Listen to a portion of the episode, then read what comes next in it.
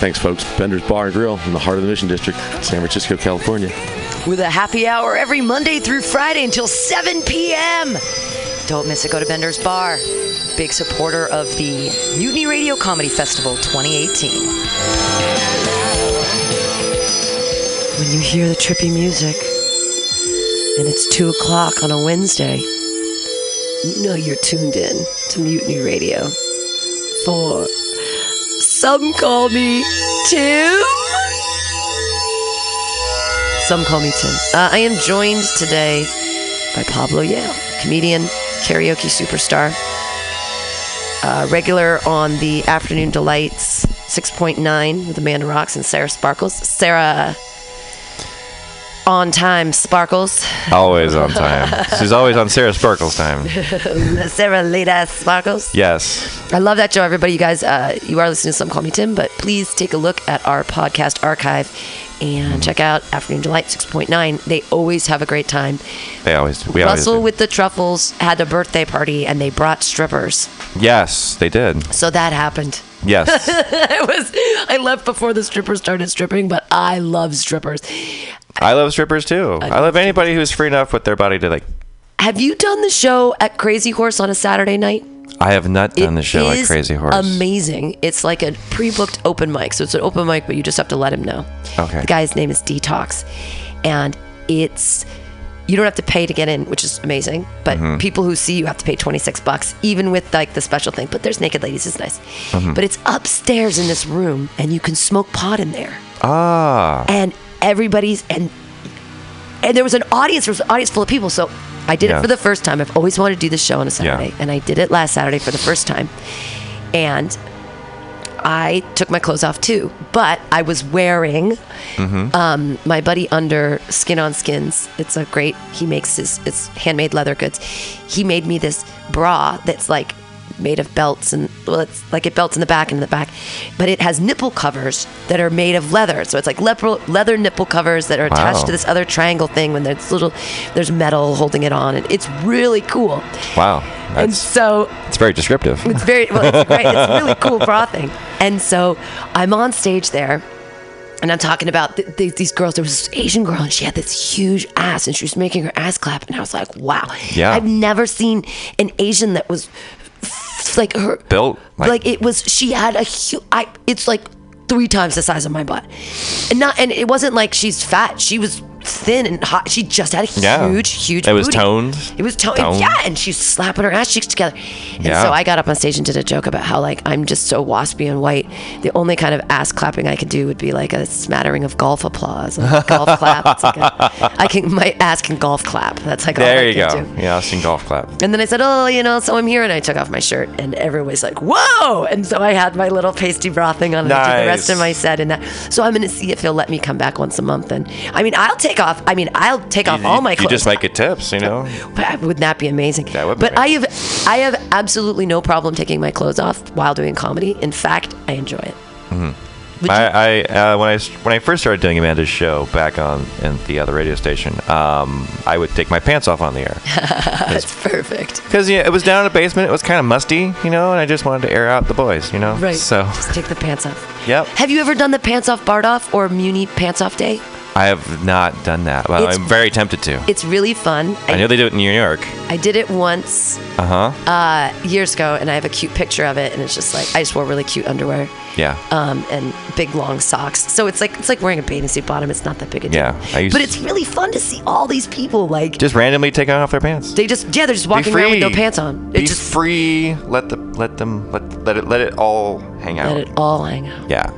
Here we are, and some call me Tim, letting it all hang out with Pablo Yale. Yes. So what's in the box over there behind us? What is in the box uh, in the studio uh, on top of the old soda machine? Um, it's a stripper pole, actually. Ah, so are we installing a stripper pole here? If you want to, you Yes! can. Amanda gave, gave me permission, uh, or she told me Holy to tell you that you have fuck. permission to put it in the studio. Yes, So um, absolutely.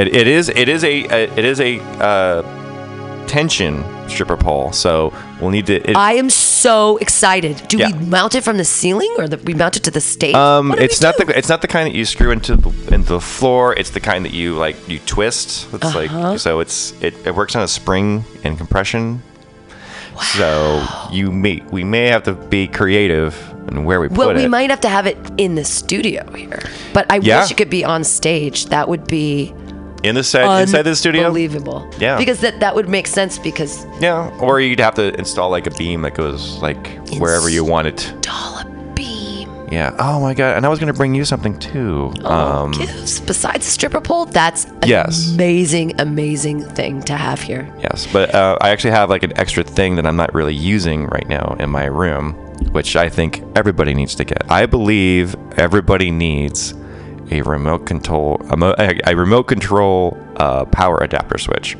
What is that? What does that mean? Um, well, basically, um, you plug this into the wall, and then you plug whatever you want into it, like a lamp or heater, or I, I use it for a heater right now, but I used to use it for like a, a desk lamp. And you have a remote control with an on and off switch. So literally, like you, you can jump, like that old that dilemma where you jump into bed and then you realize, oh, I forgot to turn the light off, And then you have a remote. and you have a remote. You just grab the remote and you That's turn it off. It's a very game changer, ladies That's and gentlemen. a fancy. It- it will fancy thing. upgrade your game. It's like the clapper, but without noise. yeah, and without Remember the clapper? I remember um, the old lady that would like, like it was it was like hooked up to her heart or something because she would clap and then she would just fall dead at the end of the commercial. No, that's the different one. That's that's like I've fallen and I can't get up. Almost. Well, These are, these are all the commercials that were on. I think the clapper might have inspired Life Alert maybe because of that. Because you watch that really old, watch it on YouTube. Go Well, go it's- look up the clapper commercial. You'll see it. Like this is the old lady. She's in bed. She's just like had it with the world and the she left the light on. So she claps twice and then she just falls dead. Do, in bed. do you do you remember the also the adjustable beds that are like the ten, yeah. the the temp, that were or were they, they weren't called Tempur-Pedic. What were they? They went up and down and it was Yeah, like a special, it's- basically like a hospital bed at it was. your like- own I think it house. started with a C or something. Th- Uh, these were all the commercials that were on Yeah. in between the Price is Right. Mm-hmm. Yes, or even featured on The Price Is Right. Price, yeah. Like you'd see the commercial, and then the showcase would happen, then and, you'd be like, oh my god, that's, the a weird bed. Oh. bed, yeah. If you were on the Showcase Showdown, Mm-hmm. would you take the prizes or would you just take the money to pay the taxes? Because you know when you get the prizes, they you, you have to pay the taxes on the prizes. So if you Well, win a either brand new either car- way, either cash or the prizes, you still have to pay the taxes because it's income. right? I, I, I have an accounting degree, so I know this. You have an account. Do you know how to do a Schedule C? a Schedule C. Um, I, have know to do- how. I have to do a Schedule C. well, I got a C in scheduling, um, so I could fake it. I have to do taxes. It's a, it's just an associate's degree. Um, but Schedule C, I think that's what. Um, It's sole like a- proprietorship, small business. taxes. Sole Mm, proprietorship. I did not take that class yet, Dang it. but I will uh, when I get my bachelor's. Oh, okay. so you're still in school. Mm, I'm kind of taking a breather right now, actually. Um, I actually just started a new day job, locksmithing. Yeah, Black, did you say locksmithing or blacksmithing? locksmithing. Oh, okay. I'm like, you're making knives? no, Oh. I I can do that too, actually. That's pretty badass. Yeah. But no, lock. Th- being a locksmith, that's a y- you, It's a ser- it, it is a service industry that is and it's booming in Santa Cruz County. and it's important because everyone locks themselves out, and sometimes you don't want you have to change your locks. You do. A lot of people lose their keys, have their keys stolen, have to rekey their houses. You have to be very trustworthy for this job. Is there like a is there like a test you take, like a special like morals test or anything that they to make sure that you're a legitimate person? 'Cause Well- you can break into anybody's house. Well, Once when I you're a when I locksmith- told him I was a judge for Magic the Gathering for 20 years, he's like, okay, They're like, you got "Fine, enough you're fine." integrity. Yeah. You're fine. Right, integrity, that's the thing. but when you're a locksmith, you can like it basically you have keys to everyone's everything. Yeah. Or you know, um, unfortunately, it's like I I know a lot about lock theory thanks to like YouTube and my dad growing up, because uh, when I was living Lock in theory. Yeah. Yeah, because like anybody can learn the basics of how locks operate. I mean, the basic pin and tumbler system has been around since like you know the ancient Egyptian days. Um, my coworker was Wait, telling me the, the locks, the tumbler that the, the pin and tumbler system has been in use ever since ancient Egypt. That's insane. Yeah, and it, it, it hasn't changed very What much. were they locking up? Their sarcophagi? Yeah. You lock, a, you, you, you lock a sarcophagus. Um, typically, gifts left for the pharaoh were kept under lock to keep, you know, grave robbers at bay. Like that's unbelievable to me. Yeah. So, but and also other valuables as well because it was a two-class system. You know, you had you had the So slaves. you had the slaves, From the, the Jewish slaves, and the Israelites, and you had the pharaohs and and the upper class people. That Sounds just like benefited what's from it. happening now. Yeah. so unfortunately, when you starve the workers, they have to eat, and so they want to raid your bread. You know, they want to raid your grains so that they can make their own bread and stuff like that. So you have to put a lock on it to keep them out. Yeah.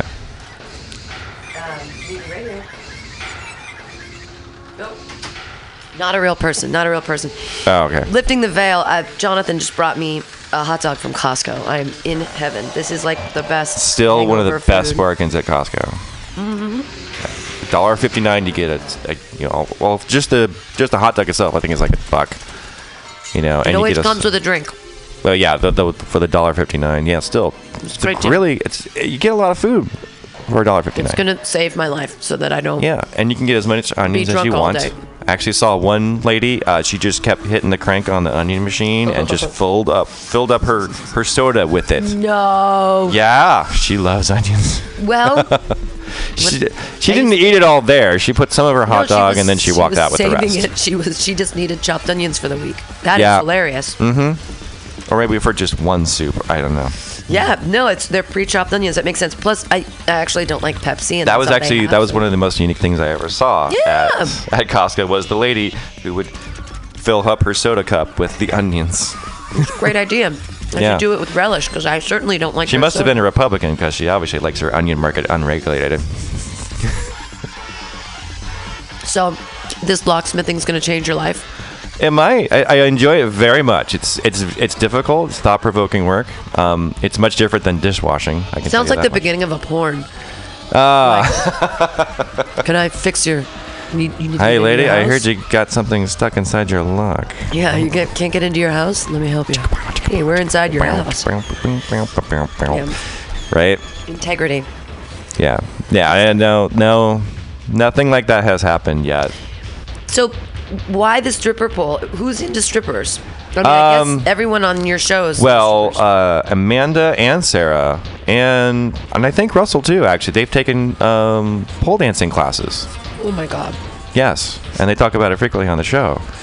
And if they have a poll here, you know, this this, this will help your new YouTube account. You know, you, you Mm-hmm. can see comics and comedians and acts use a stripper pole. You I know. used to practice. Tastefully, of course, you know, but Yeah, not tastefully. Fuck it. I used to practice stripper pulling when I was waiting for the bus, Mm-hmm. like around street signs and stuff. oh, nice. But I didn't know that stripper poles actually. This one, it, it's not stationary. It twists, right? Like a yeah, ripple. it, it's it's just like a curtain rod. It expands as you twist it, and then it. But if locks. it's but is it a stationary like because real stripper poles they turn. That's Ah. the beauty of it is that they spin. You don't have to spin the pole. I don't think spins. this one. It, I don't, it has It's parts. different. I don't know. Amanda just told me about it like right before I got here. It's very She exciting. bought she bought me breakfast slash lunch, oh, which is very nice of her. what what what were you out doing? Having so much fun last night, late drinking. Well, let's see here. Um, let's see. I usually get Wednesdays off, which is why I'm here um, from my day job. Uh, but uh, let's see here. Um, I went to um, uh, Bocce's Cellar for uh, Schwa's show. He runs an open mic over there. This is all in Santa Cruz. Yep, it's in Santa Cruz, Bocce's Cellar. It's one of the oldest restaurants in Santa Cruz. It's over on um, the left-hand side of, uh, you know, River Street. Is there bocce in the cellar? There actually is. There are two bocce ball courts. There's multiple dartboards, Bocce ball is really and there's giant wooden Jenga. giant wooden Jenga. Yeah, so it's You like it's weird just like Santa regular Cruz Jenga, people. but like the No, huge The giant bricks things, are yeah, huge. yeah. So when somebody, you know, accidentally Jengas, you know, it sounds like a car accident. So. It's like, a huge basement or something. What kind of bar is this? um, well, it's a converted Victorian house. Oh, that's so the neat. bar and the restaurant are downstairs. Um, out back is a converted garage area, which has bathrooms, two bocce ball courts, a small outdoor bar, um, and they're 420 friendly. Oh my gosh! So there's private property, and well, now You are- weed is legal in California, so you we were can talk selling about it. me on Santa Cruz. yes, I never go there. you should go. It's such a long drive. Take a vacation, spend five days. You will do five shows. That's a good idea. Yeah, DNA would love to see you. And we all would love to see you, actually. It's just, and I used to love Santa Cruz because Scotts Valley. Oh, I just love. Mm-hmm. I love that whole Mount Herman. I, I like. I still dream. Mm-hmm. When I have dreams, I I often dream about that summer camp, Redwood Yes. Camp at Mount Herman. No, it's in my dreams. That are hotels.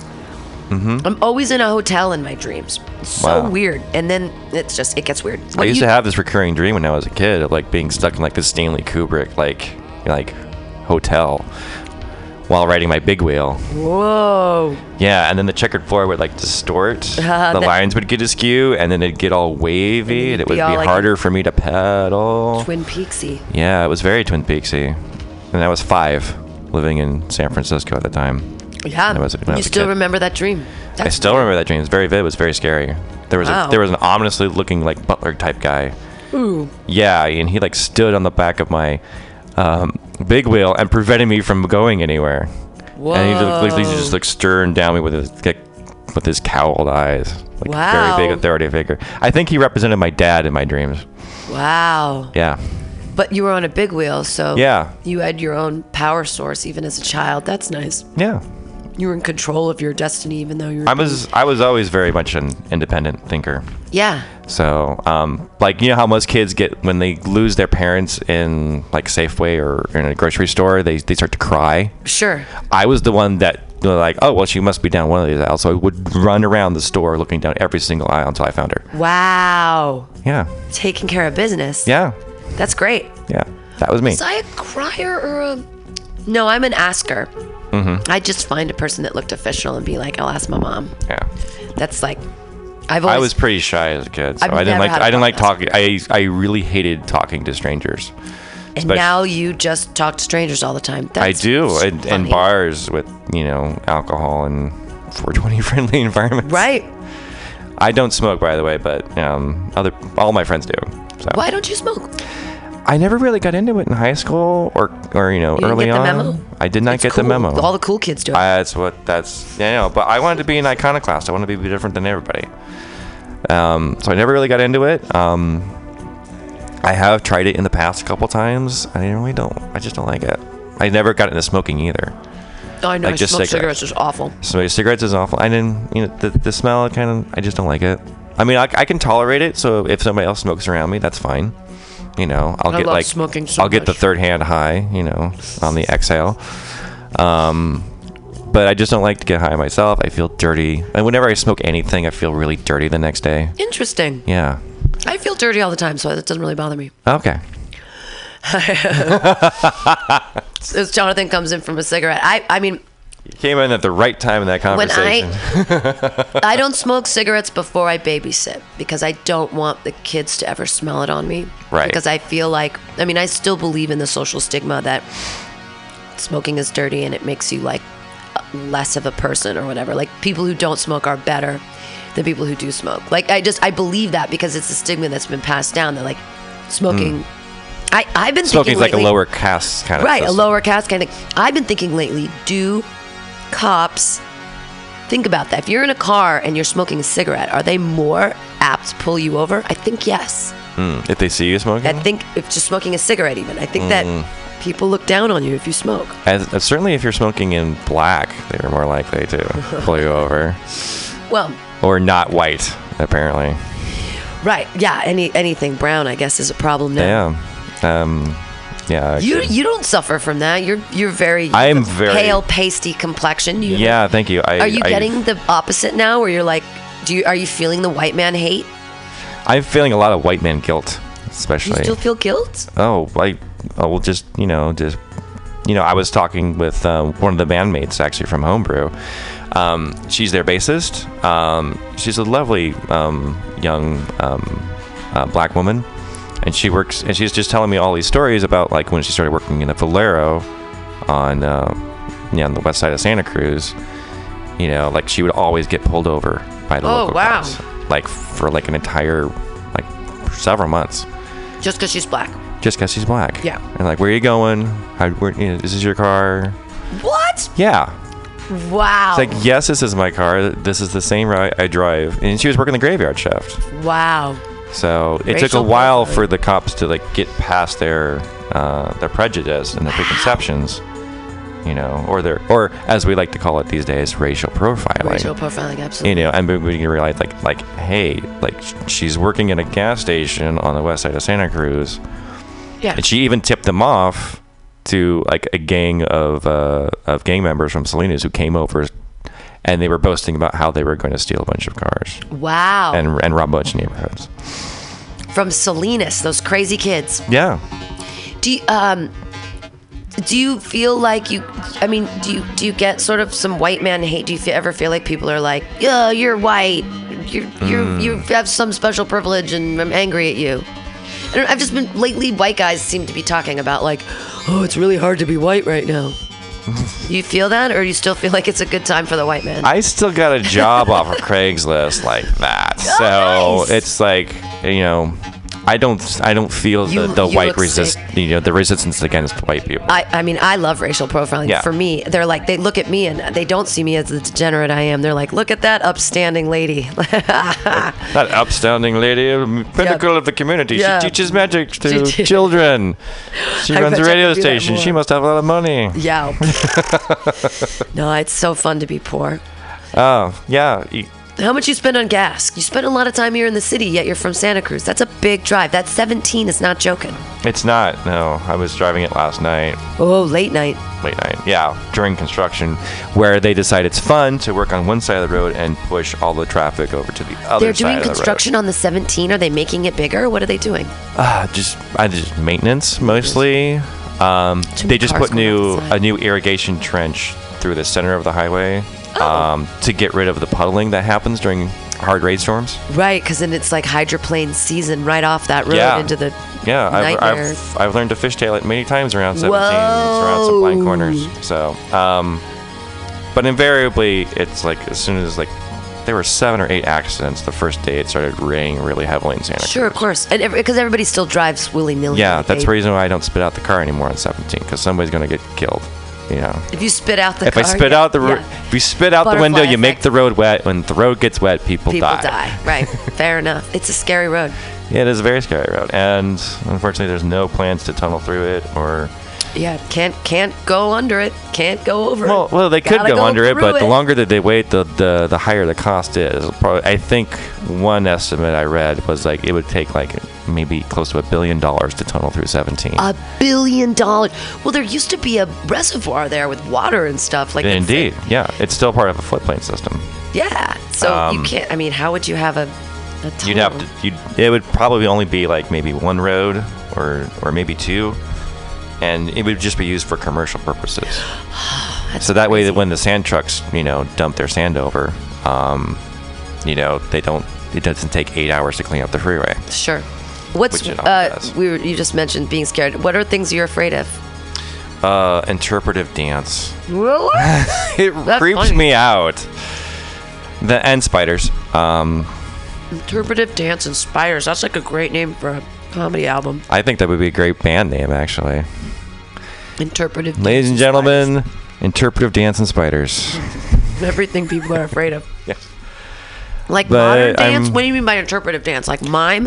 Um, miming's okay, you know, because it's like it's pantomime. It's part of acting, you know. But you know, Caught in a box, no problem. caught in the box, I can handle that. But it's when, Dancing like, on a box, problem. but like somebody dancing, like trying to like represent a forest or a spider or the angst or the or the inner turmoil and angst of you know Black America. It's right. just, Yeah, in a dance. in done a by dance. small white children. I love done, it. Done by someone. Yeah, Yeah. no, I don't want to It's so watch funny. it. Yeah. interpretive dance and spiders. It's like it just makes me feel really uncomfortable. I'm like, you look like a fool. People are watching you. Yeah. Yeah.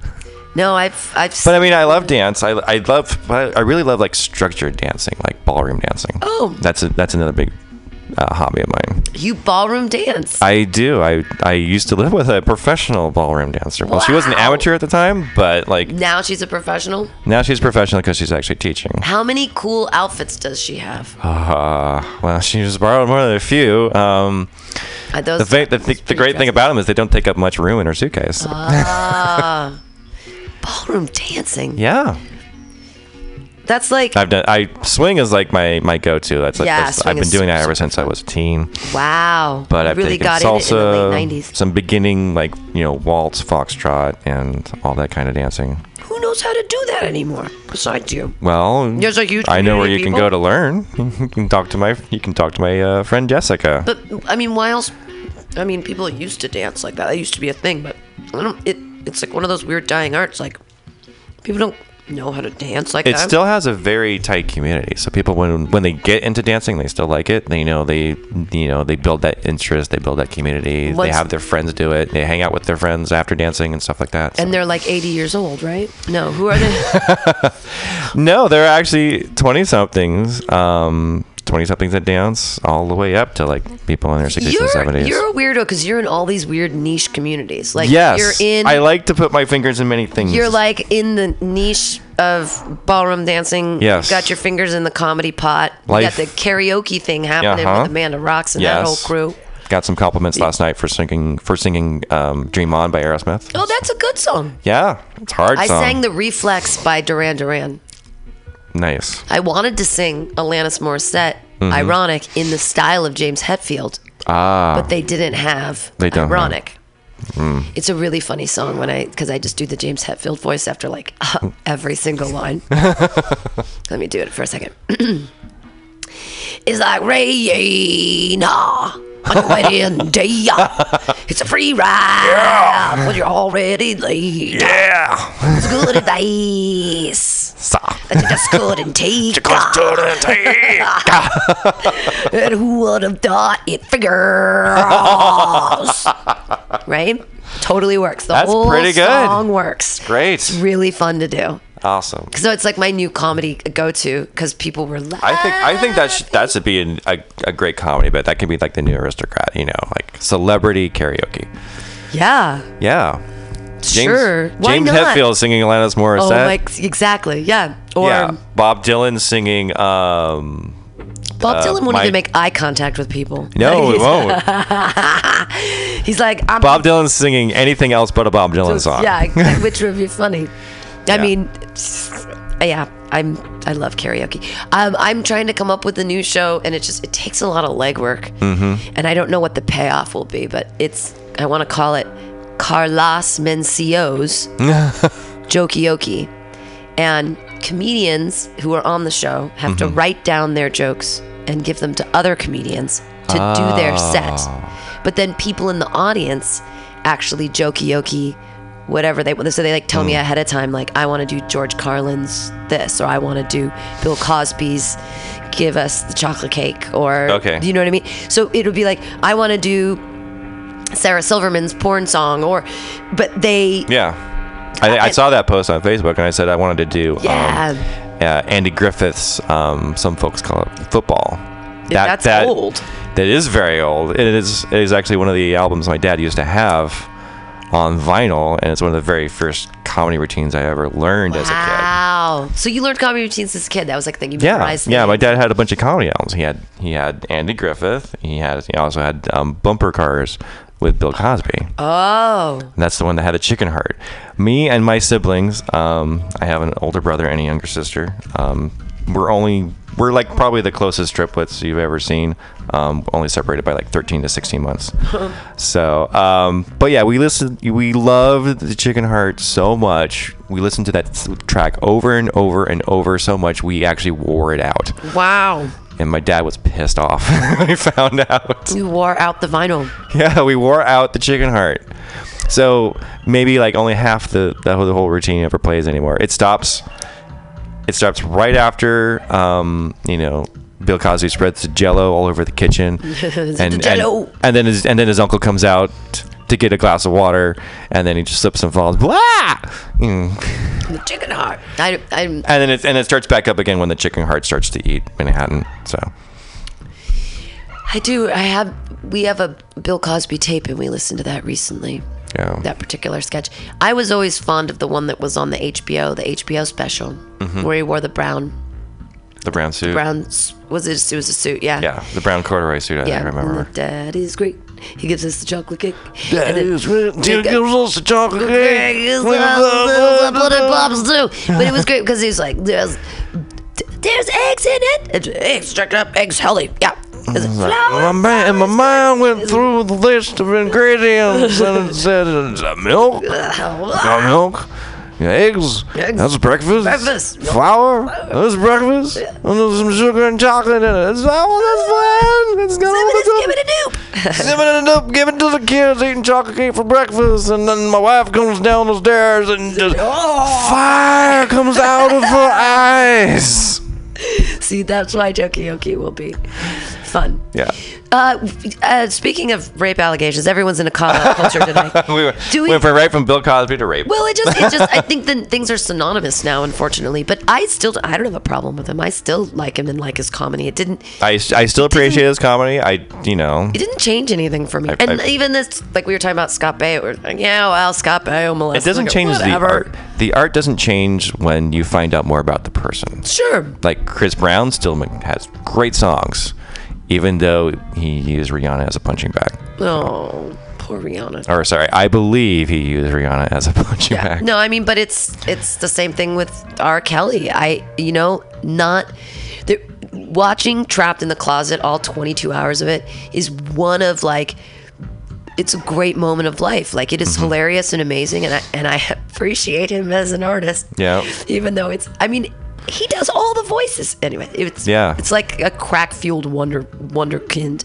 I love that trap in the closet. But yeah, he also pees on little girls and keeps them as sex slaves or whatever. I'm like, I don't. What do we? uh, Con- yeah, it's the whole conditioning. Like I, I, it, it takes a certain level. I, I know it takes a certain level of person to do that. Um, you know, intellectually, but also like you know, with like weak morals. I, I guess my morals are just too high. But who wants never to do have that. sex with people that are don't know what they're? I just I don't even understand like It the- stops being about the other person, and uh, it just it's completely it's just a complete selfish act. You're just satisfying your it at that point. Uh-huh. right. so it stops being like Yeah. the connection. Like to me, a relationship has to be it has it has to be give and take. You know, Right. You have to you you the object is to please the other person Well, in the I relationship. think though that if you're a famous person, it's all about you maybe at that point. Like once you're famous, like of course I can sleep with 15 year old girls or drug people or do. sleep but should with them, you? but- Like Uh, wh- why would you want to? Like, I would never want to give. I would never want to do that because if I had a 15 year old daughter, um, I would. I, you know, I would want to hurt the guy that like hurt my daughter, right you or know, but or the thing is- conditioned her and, but and a took her away from my 15-year-old family. girl who's gonna see R. Kelly and be like, oh my god, R. Kelly wants to he put his wants, penis in me. Wow, this is amazing. I must be very special because Yeah. they're a famous person, so they can like get away with many more things. I'm sure that they're. God, let's see. When I was 15, if like, if remember if who- anybody- I was trying to think of what famous people I would have been like. B- No, not Bobby Brown. I'm trying to think of the famous people. If I was, when I was that that young, that I'd be like, oh yeah, even though I'm a virgin, I totally have sex with that person. I Hmm. mean, Brad Pitt. If Brad Pitt came knocking on my door, like, yeah, Cat Stevens. Thanks. Cat honey. Stevens. There Yeah. Um, you go. I don't know. I just wi- uh, uh, women are weird. Yeah. It's the 15 year old girls. If you're, Well, I was, if you're I an was a older 15 year old guy- boy once, and you know that there were some, there were quite a few celebrities and and girls in my class that I had you know I had crushes on and stuff like that. You know, like when I was 13, I had a huge crush on Debbie Gibson. Huge. Oh, Debbie Gibson. Absolutely. Yeah. Yeah, and Sure. Me and too. The closest I ever got to meeting Debbie Gibson was I met Emil Smith in a bar in Sierra Madre. Who's Emil Smith? Emil Smith, um, he's He's an actor. no, uh, actually, he's a visual effects supervisor and a director.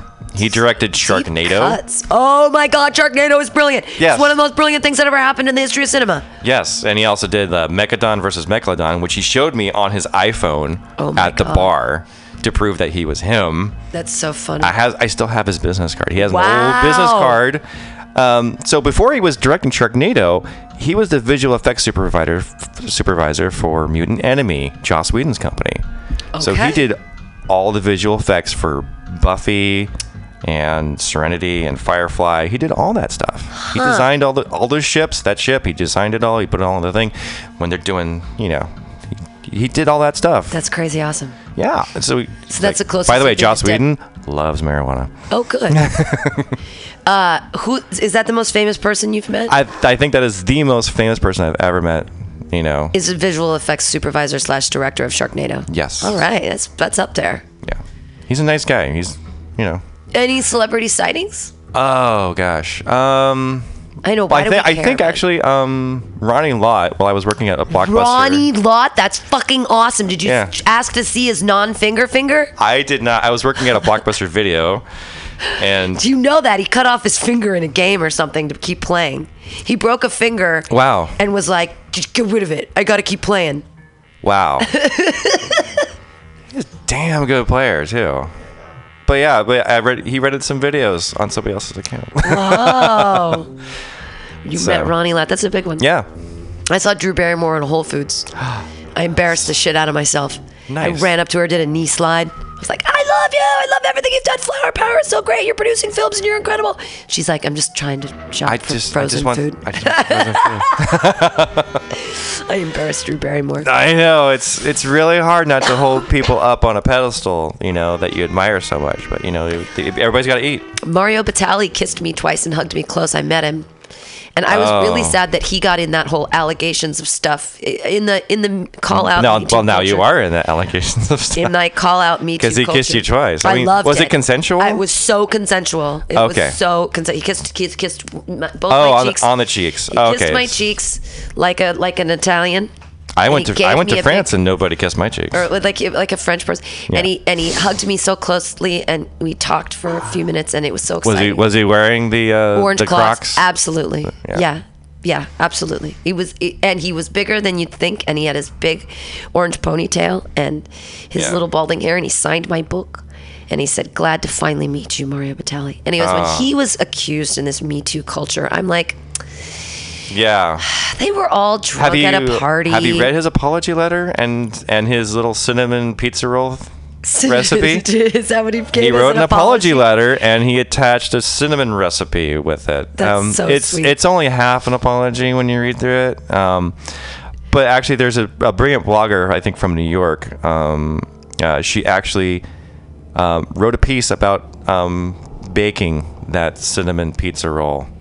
Sweet. Yeah, because it's like it's it's like cinnamon rolls, but instead you use pizza dough. That's great. It's really Yeah. smart. What an It's- idea. Oh, but yeah, but she talks about like you know, like you know, it's like, like she could have gotten like you know, like Pillsbury, like ready made, you know, but, But I wouldn't wanna do I'm a that. woman in a competitive environment with men, so of course I have to start with the fucking flour. Wait, I can swear on this show, right? yeah, absolutely. Yeah, so I have to make the dough from fucking scratch. Yeah, I, I always make my dough. And from while scratch. and while she was cooking it, the end pieces that she cut off started to erect themselves during the baking. Oh, interesting. Fun. Great. She's like, great. I, now there's I, more- I, great.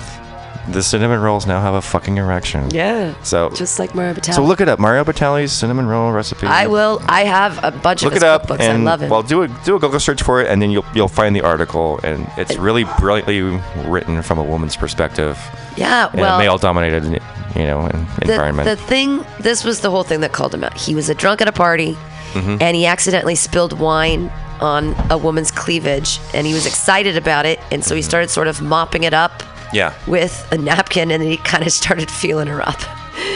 Ah. So he was like, it started as like a, I'm trying to help you, and then it was like, Now, I'm gentlemen touching would your like boobs. hand her napkins or ask to help her first before yeah, starting just to blot in between- dabbing, dabbing at her cleavage. before you start diving in the Davenport. I was, or- yeah, diving right in. But uh, Yeah. it was, I, I, I wouldn't have. If Mario Batali wanted to touch my boob, I wouldn't have a problem with it. I mean, and is, am Yeah. I complicit in the culture? I guess I am. I'm like, oh yeah, of course. If they're famous, they can do whatever they want because they're famous. Wow, yeah. or whatever. But it's, but it's also like not only just like being a celebrity, but it's also like the kitchen culture, which you know, uh, there is no human resources in, in the right? kitchen. Yeah, ev- they tell you to fuck off. That's what you They- do. yep. yeah. Yeah. They yell at you. As I as- well as I learned at, at working at a restaurant, um, you know, I as a joke I hid somebody's keys that I work with, Whoa, prankster, and he responded, prankster. and he responded by f- by grabbing my balls, Wow. so it's just like that. which I did not appreciate. So He grabbed your balls. yeah, That is some sexual harassment. Yeah, yeah, it happens all the time in And the you kitchen, just go, well- everywhere. Yeah, I wish it would change. Really? Well, just Just the machismo and the kind of Yeah, It's it's anything happened. flies. When I used to work for a food supplier, um, you know, I, I heard a story like the company doesn't tolerate, you know, sexual harassment of any kind. Like not even from their customers. Mm-hmm. because they have a there was there was one of the drivers uh, who's a very lovely woman. Um, she delivered food to one restaurant and one of the cooks over there grabbed her boobs, just pushed her up against the wall and started Whoa. grabbing her boobs. That's whoa. So, guess what? They, the next day, they found out about it. They yanked his account. They grabbed all their food back that they delivered. Wow. Well, they stood up for their people. That's They nice. do, yeah. There needs to be more of that in this world. Yeah, absolutely. Yeah. I 'Cause- hope I hope I haven't offended anybody. i I'm- try not to. I constantly offend everybody. Yeah. Like I don't. There's nothing you can do about it anymore. It's like yeah. whatever. I just I just want I I just want to be a nice guy and be remem- remembered for that. I was like, be That's- like oh that guy, oh that guy Pablo, he's a nice guy. you are a nice guy. I, I uh, made a girl cry. I made a girl leave a bar. I was doing jokes and I did my abortion joke, and she was so offended and upset and triggered Oh. that she was crying and had to leave the bar. what is your abortion joke, if I can ask? Yeah. Um, so it's it's it's not too lengthy, but I'll, I'll run through it for you. Um, as you saw me take that shot of whiskey earlier, uh, I don't have any children because I am a responsible adult. Because you know what? On a Wednesday, sometimes I want a shot of whiskey in the day. Whatever. Mm-hmm. I have no kids to come home to. That's fine. I don't want them. But now we've got this whole Trumpian stuff. He's trying to reverse the Roe v. Wade. Oh my God.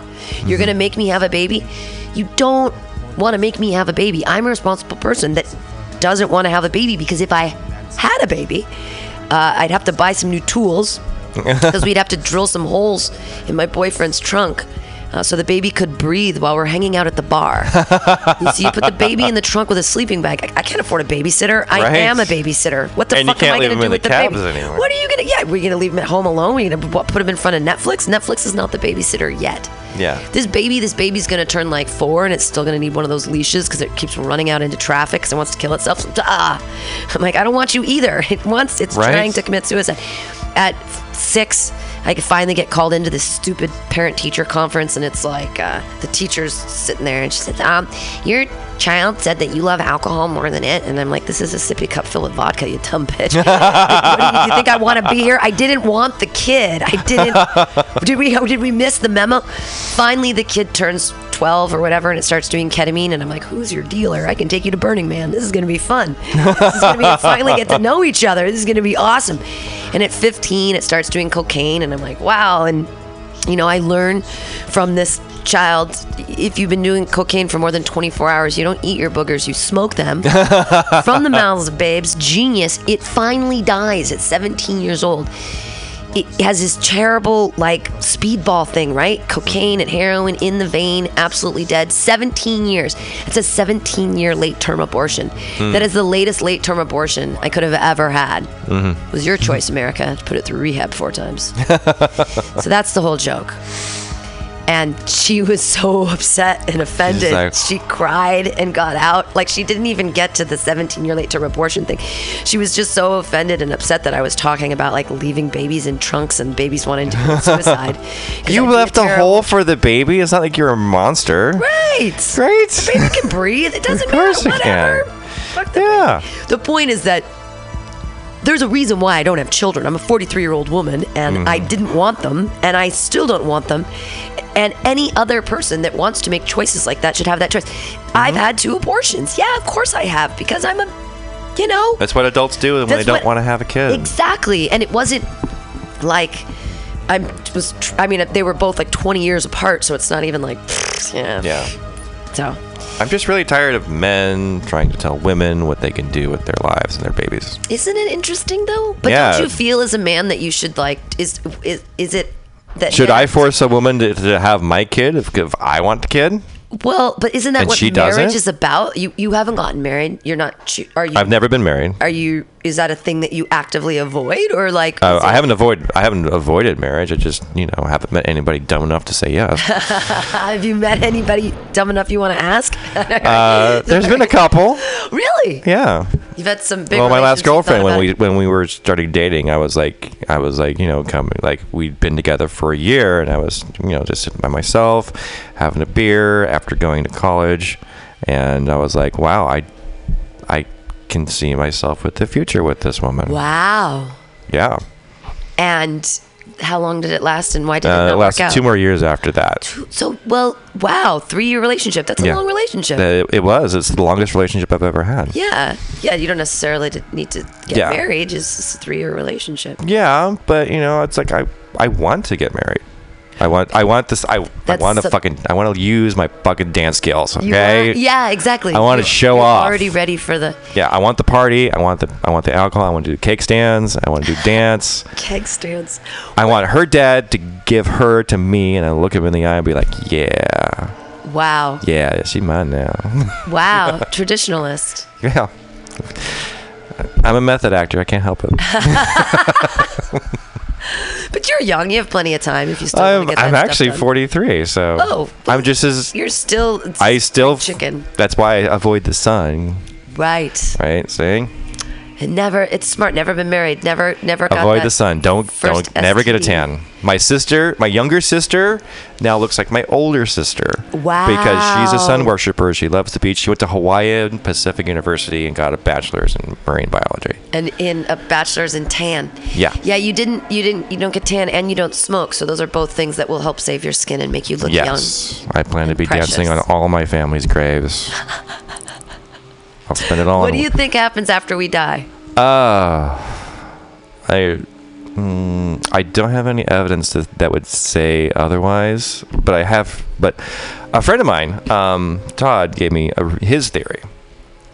He does. He believes that like that we're better than the sum of our parts, better than all the you know, electrolytes and and the chemicals and you know the hormones and, and the water and the salt and all the minerals and stuff. We're we're greater than the sum of our parts. So he really believes that when we die, our spirit goes on and maybe becomes something else, either in this dimension or something else, or in another one. alternate dimensions. Yeah, like our like our thought, our whole process is like you know it's like it becomes another star in another dimension. Wow, that's fancy. Yeah, What do you but you do you you believe in this guy's theory? You're like you believe I in would the like to spirit? believe in that theory. I just need to see some evidence to support it. Sure. I believe I believe I believe in facts and, and evidence and truth. Right. And Yeah, in our that- bodies, in order to have this consciousness, we Yeah. have to breathe, and then there's these lungs, and there's a heart, and things Yeah. pump, and there's a brain, and all these things happen. Yeah. And he's saying that beyond all that, there's something else that is this nugget that makes it doesn't breathe, that doesn't beat, that doesn't. It's just a thing Mm-hmm. Yeah, that it is- exists. Exists. Yeah, our consciousness exists. On a Our s- on a- consciousness exists outside of our body. It could. well, it's right now. It's in our right bodies. now, it's in our body. But when we die, we die, our- all of all of wh- what we are doesn't just stop. It goes somewhere else. We don't know where that is. That's kind of um that the hubris of man to think that we that we live on that we're special. It's so funny because there's so many of us, right? There's Yeah. Mm-hmm. so many humans, and every person thinks that, that they're as important, or that their lives are as important to them as everyone else's are to them. I mean, it's a weird, it's a weird empathetic thought that like Yeah. you believe that your life i- is important and i believe my life is important Mm-hmm. and that you it, so this is it was the thing i figured out when i was like i don't know it took me a long time when i was 16 or 17 i was like my parents are actual people Yeah. they don't exist solely for my benefit Yeah. Everybody poops. right they're but they're their own like thing they're their and everybody has like their own thing Yeah. and that's Everybody has their own unique perspective in the entire world. Right. Nobody knows what anybody else's life is like. but that there's so many of us and if everybody's thinking that individually like Mm-hmm. Not everybody does think that. A lot of people do. It's hard to know exactly the right the, that same number. right well we But know it that takes it. But it takes a conscious effort to not be selfish. That's the thing. It's like, ah yeah, and I'm to think so about how other selfish. people think and feel and how what their perspective. i'm the on worst life i'm the is. most selfish it's terrible Well, it's i so I don't think you're much- that selfish. Well, I mean, thank you, teach other people something that you enjoy. You know, like hosting a radio show, Magic the Gathering, sharing sharing jokes, making people laugh. yeah but that's all narcissism i only stand on stage because i like hearing myself talk i mean come on let's be honest Okay. Well, it's very nice of you to recognize that. i love i'm like There, I love know there are still a lot microphones. of comics who will never I admit that there is there is a bit of narcissism involved. So with much. taking the microphone. So much hubris. Yeah. Who's your favorite comic in the scene? Oh, uh, Santa Cruz scene, San Francisco. Whatever, whatever. Chad yeah, Opus we're is all like- in the same. Chad Opus is definitely like either number one or number two on my list. Nice. Yeah, Joe Gorman's my number one. Joe Gorman. Joe and, Gorman. and probably Sean McKenzie, but he's leaving. well, he'll, s- he'll be still be the number one in, in He'll still be around. Yeah, he's not Yeah. dying. He's just going to New York. yeah, Yeah. which to which to, to San Francisco sounds like death. So Yeah. well, I can't imagine go well, have fun. moving to. Yeah. I wouldn't even know how to start in a Yeah. new place like that. Well, one of my old comic buddies, um, Ben Switzer, he used, he ran a very popular room at the Red um, in Santa Cruz, which used to be like you know this old hotel that was also a brothel for a for for, for a while. cool. Yeah. So, but it's not a brothel anymore. So, trust me. Um, but uh, but they have a restaurant upstairs, and he hosted a show there. It was very popular. He hosted it for nearly like two or three years, and then he decided to to leave Santa Cruz, go to New York, and start doing comedy over there, and try to become a writer. What happened? He's still doing it. He's still doing it in. He's still trying to get. Oh, he's still Oh. trying in New York. Yeah, he's still he's he's hosting a show. Um, he pops up in my Facebook feed sometimes. His dad and his mom posts also pop up in my Facebook feed because got, we got to meet them at the Mediterranean down in Aptos one night. And His Aptos. dad is, I oh god, his dad is like incredible.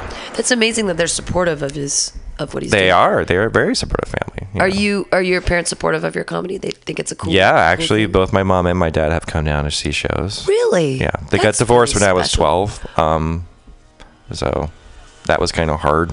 That was a hard. Right. That was a, that's probably like my realization that my, my my parents aren't these mythological beings that stay Right. married forever. Oh My God, was it so hard when your mom started dating? Were you like, Oh, ah? sh- she's her. The, the first guy she was dating was just trying to get a green card, and you knew it, and you were a kid. and Yeah, you're like, I could see right "Mom, through 'em, like- Mom, and the guy was like really trying to like impress me, so he would give me money to go play video games in the arcades. Because back then, I don't know if you kids know this, but we had to put quarters into a video game machine in order to play it. right when you lose, when you lose, it's actually kind of a loss. When Yeah. you get to keep playing off the quarter, it's like, wow, I'm still Yeah. playing. Sweet. Yeah, yeah. The, the object was not, you know. he that's- gave you. He gave me like five dollars to like go play video games. You know. Get out of my way, That's- kid. Yeah, it was like the only time we, we ever Trying to really had a seduce your mother. conversation. you know, he was a nice guy, but I know I knew I knew exactly why he was dating my mom. you know. Wow. I just knew. Did you tell her? Did you say, Mom, I think he just wants a green card? Or did, was that not she something told you- me. oh. I have I had the very um, privilege of uh, getting to be like my mom's best friend while she was going through her divorce and everything. Interesting. The middle child. The middle child, the one that desperately tries to get attention, was getting all the attention from his mother Wow. during his divorce. wow. yeah, so I, I got to see, I, I got to hear all the stories, all the negative things about my dad. Um, wow. Did not change my opinion about my dad though. Just hearing, because you were like, well, that's her perspective. I don't Yeah. necessarily agree with that. Yeah, I, was- you know, it's like, you know, like my dad, you know, Pretty he, w- he was in, for a 12 year old. yeah. Well, I mean, my dad was in Vietnam. You know, Oh. yeah. He started, he did a stint in Viet- Wow. in Vietnam, and then um, when I was born in Alaska, um, he was working actually in the Army Corps of Engineers. Um, he was working over there actually um, in Vietnam, and in the best part of the Army Corps as well. Uh, but he was working in the radiology department up in Alaska. Wow. So He went to Vietnam. That was great. Did he talk about that at all when you were little? No. didn't take. He didn't say much. He did show us a few photos Oh. Yeah. So like the, he took a few photos of like a like some Polaroids of like you know a band that was playing. There was a lovely blonde woman, young blonde woman that was playing in the USO, um, He didn't. wearing a wearing a classic 1960s slash 70s, you know like you know like paisley dress and it stuff was like, like that. Cher or something. No, it wasn't Cher. Well, if Cher was a thin blonde woman, then Right, this then woman that would look was- exactly like that. And there was this other level. One of my favorite photos from my dad is is a photo of of him and all the guys in his barracks. There's like six of them, and they got in a shaving cream fight. Huh. So they're like, they have Good their American, arms. all clean Yeah. and fun in. They all Vietnam. had mohawks done up. They were drawing things like peace signs on their bellies. Wow. In the shaving cream. So they had fun out there. It was like summer camp, except it was Vietnam. Yeah. Yeah. I mean, uh, my dad never told me, but I learned like through, uh, through my siblings and stuff like that. That you know, like, you know, he'd be working on a bridge um, with the Army Corps, and he'd be standing next to a guy that you know, you know, he had a beer with the other night, and then that the next day, the guy would get his head blown off by a sniper. Oh my God. That's So, yeah. It's crazy times. My ex husband's or my ex father in law, he was in Vietnam and he would never talk about it. Mm-hmm, And one time he came to visit us. We were living in Davis and we wanted to take him to this Vietnamese restaurant because we liked it or whatever. And we were like, hey, we're going to this place, the Vietnamese. And he goes, I had enough of that fucking food in Vietnam. He did Right. not. He did not want to go there. We were like, we'll go to Indian food. Oops. Didn't Let's get a know- pizza. Yeah, we didn't. I didn't know it was like it's something that I guess people that go to war like they just put it in a Yeah, they A put it in a box. lock in a lock box with a with a pin and number system. right exactly, and only a locksmith can get it out. And well, only only if you have the key. Right. Which unfortunately, it's like for somebody with you know PTSD, it's like picking. You have to pick the lock and Right. get it out of them. Well, I and was- you don't know what's going to be in that box. You, it's very. I'm sure it's terrible, scary stuff. I was obsessed with Vietnam as a child, and I did some like in eighth grade. We had to do this um, project where we had to do something or whatever, and I was like, I stood outside the mall with a video camera, old VHS camera, and I asked people what they thought about Vietnam. And this is like in '88, so I was in eighth grade, Mm-hmm. and nobody wanted to talk about it. And it was funny because I was born in the year that Vietnam ended, 74. And so this is, you know, 14 years later. And still, I mean, 14 years since the end, people were no. Either people didn't know what to say or they didn't want to say anything at all. mm-hmm. And I was just like, really? Like, I don't know. I just, I was, I was just really interested in, and I still am. That I think the craziest thing about Vietnam is that one of the craziest things, we just burned like an entire country and Yeah. all this beautiful Not only forest. burned it, but spread Agent Orange. And, destroyed and the DDT and- right destroyed the ecological systems how many butterflies how many st- like species of butterflies did we just destroy how many like weird monkeys Yeah. i mean i know we killed a lot of people too Yeah. but how Probably the most many- devastating weapon that actually was used in Vietnam wasn't bombs, wasn't Agent Orange, wasn't napalm. It was actually the bulldozer. really Yeah. because they just picked up the forest and were like fuck it Well, in order to build like a you know, like an anti-air battery, you have to film you have to form them in, in a triad so that one can cover the other two. And that way you can increase your range. And that includes clearing out a huge section of forest around that battery so that you can see the entire sky. Ah. So so the bulldozers that they brought over probably did the most damage to the forest eh, you know in Vietnam. right and we were just like we're not even thinking about like fucking cool No, general, bugs. general says clear me a 100 yard circle so I can put a battery here, right and you do it because it's what you're told to do. right and there's and the monkeys are running and there's all this crazy stuff Yeah, I just I feel like we really we've done. I mean, the ecological disasters that we've perpetrated in the name of war is even. I mean, yes, and we kill people, and that's important too. But like, if the apocalypse happened, I'd eat a person way before I'd eat a raccoon. certainly leaner meat. I would say that much. Um, I just I would, except for Trump. Don't eat Trump. It's nothing but fat and gristle. right, exactly. Well, you cook it. I think everybody's butt tastes good. That's the wrong way. To, I mean, in a cannibalistic boyfriend? sense. Yeah.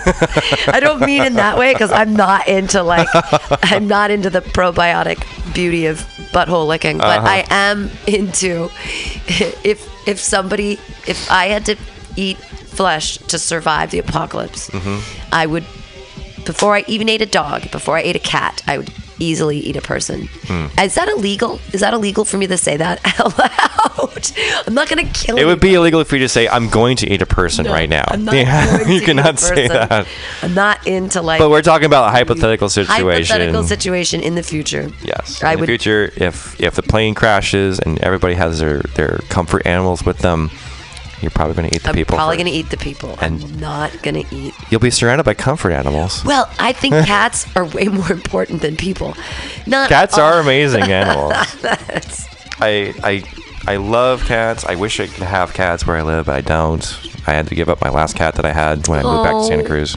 Why? Where? Who did you give it to? Nice home. I gave it to my mom. Oh, that's good. So you can Yeah, so my mom got to raise my little cat. She was beautiful, like long haired, like Persian slash Siamese mix. Oh, I love Persians. So she had like the temperament of a Persian and a Siamese cat, but she had this long, poofy hair. Talkative. She was oh, she was very Talkative cat. She had a she had a wonderful singing voice. All your cats sing. Yeah, she always sang this like you know like when she wanted attention or to be petted, she would always just yeah. Yeah.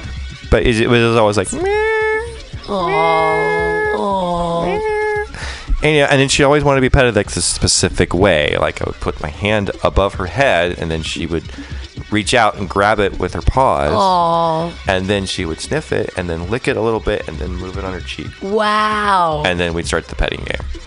I love cats. Yeah. They're the best. But she passed away a couple years uh, last year, Oh, actually. I'm so sorry. Yeah, and, you know she she started getting sick like a year before that, which was the same year I broke up with my girlfriend. Oh my God. I know, right? I was like, don't die on You me. lost both pussies I- at once. That's insane. I lost all my pussy. You lost all your. almost, almost, but but I took her to the vet. The vet recommended that we actually put her down because her quality of life may be affected. And I'm like, all right, I need a few days to actually get the courage to do this. Sure. And the amazing thing is, it's like she, after I brought her back from the vet, she started eating more and she started moving around more and she started using her hind legs again. Wow. She was like, "Don't kill me yet. She's like, I'm not, I'm not done yet. Not done yet." Yeah, Wow. yeah. So she lasted 14 months. Oh And then- wow! After that vet bill? After that vet visit. Wow. The vet bill was like two hundred dollars or something That's not- like that, but I that's didn't nothing, care. that's fine. It's nothing. Yeah. Yeah. Yeah, But- Oh. my, my cat was sneezing blood last year, and it was a nine hundred dollar vet bill. But it was just an upper respiratory infection that got too crazy. Oh, okay. All cats have it. Upper respiratory issues. Pretty much all cats have it. The sinuses and stuff. It's yeah, we all have it right now. The sickness. Did you get the flu this year already? Uh, I don't think so. I okay, hope good. not. Then you didn't. You haven't yet.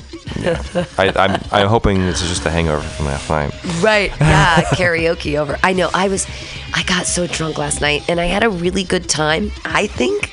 But whenever I get super drunk like that, I'm like, did I have, was I a no, I don't know. I might have, I, I, I, there was some Hmm. Mm-hmm. Do yelling. you remember what happened, or do you just? No, I remember what happened. I didn't black Okay. out at all. No, I mean, and I walked. I walked myself up. I took the bus. Yeah, I figured out a lot of. I figured out a lot of things late night. It was that last shot of tequila I should not have taken. Oh, tequila. Someone just handed me and they're like, "Here, take drink this," and I was like, "Okay." Tequila will trick you. It is even tricky. know. Like you, you think you're just getting one shot, but he brings like four or five of his buddies with him. Yeah, right. I love that. No, just you, tequila. Just you. Just you. And he's that's like, okay. the joke. But and then what? Who's that guy? He looks like he's always stoned. Jim Brewer. Uh, Jim He has that Brewer, joke, yes. And he's like, and tequila cups are like, oh, my friends come in and they're all partying. And Yeah. They're like, yeah. And then they're like, everybody out. Yeah. No, not that way. The way you came in.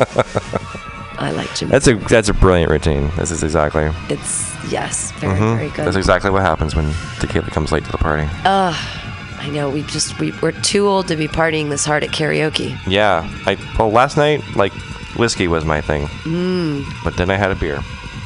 And then I had a cider. Oh God. And then I woke up with a headache this morning. Yeah, it's all the sweetness. It was the sugar. I probably was. Yeah. Either that or was the bad seafood I had at Safeway. Oh God, Well, it tasted really good. It didn't smell bad. the bad seafood. It's there, there was a seafood salad seafood that I sushi. the seafood salad and I, I had the sushi too.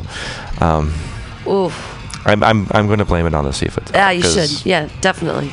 Because that was the last thing I saw. Yeah, don't don't be the don't, don't be the person that brings the tuna fish sandwich into Mutiny Radio. that happened. Patient zero as it's There called. was someone came to the open mic the other day and they broke out an old tuna fish sandwich and everybody was like, "Who- "What is happening? What's with the tuna?" I'm like, "Are we? Are we? Can we make jokes about vagina now, or are we just going to talk about the sandwich?" Because I thought tuna salad was a synonymous vagina joke. I guess it is now. All right.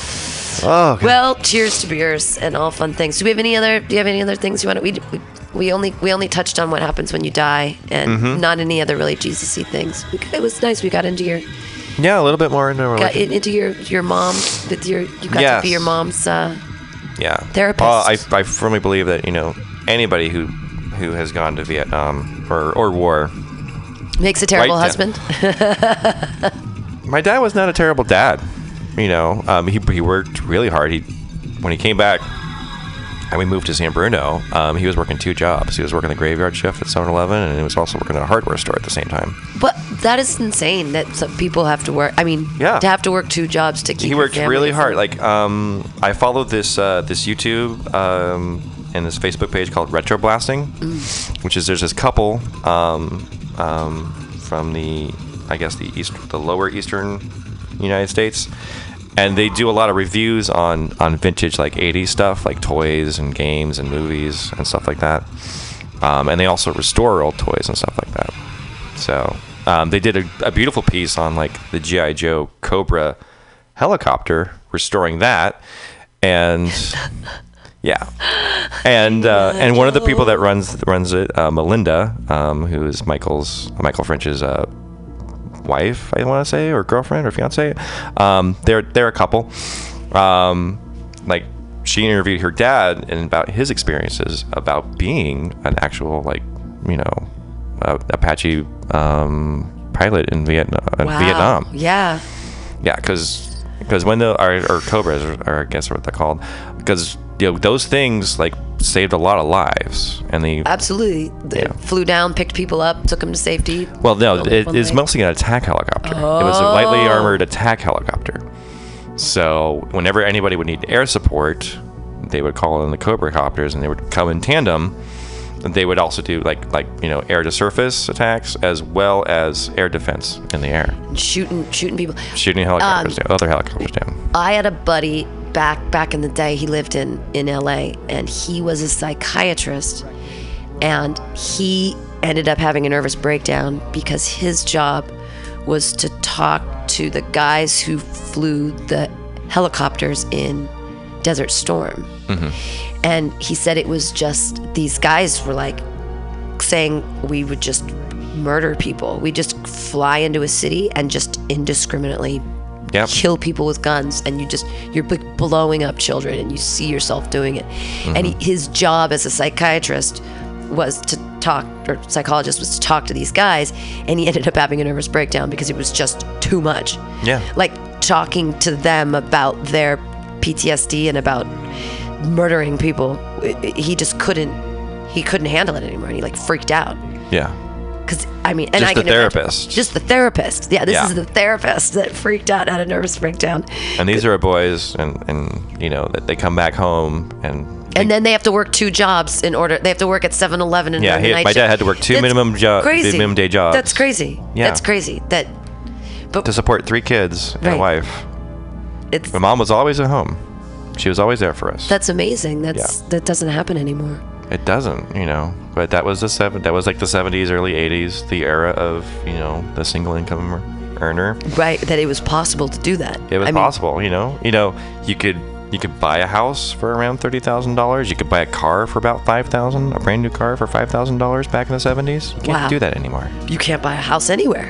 You can put a down payment on a car for five thousand dollars. Sure. Well, you that's can't. about it. Yeah, you you are gonna can't pay even- for it the rest of your life, or until you crash the car. Right, leasing. Oh my God. Well, that's the new slavery. Mm-hmm. The, I have friends that did the Lyft thing, and they were like, "Oh, I'm going to drive for Lyft," and they have this thing where you get a t- you get a Prius, and then Mm-hmm. you lease the Prius, and it's part of your Lyft thing, and it's a package, and blah blah blah. Mm-hmm. And they have to work so hard you do. just to have the car. Yeah. Like it's it's it's insane. It is insane. It's like it's a racket. yeah, and then and then you know, like you know, companies like Uber say you can't ask for tips. I'm like, how are you supposed to like get by? It comes out to about you know when you when you when you factor in gas and maintenance, which is about fifty four cents a mile.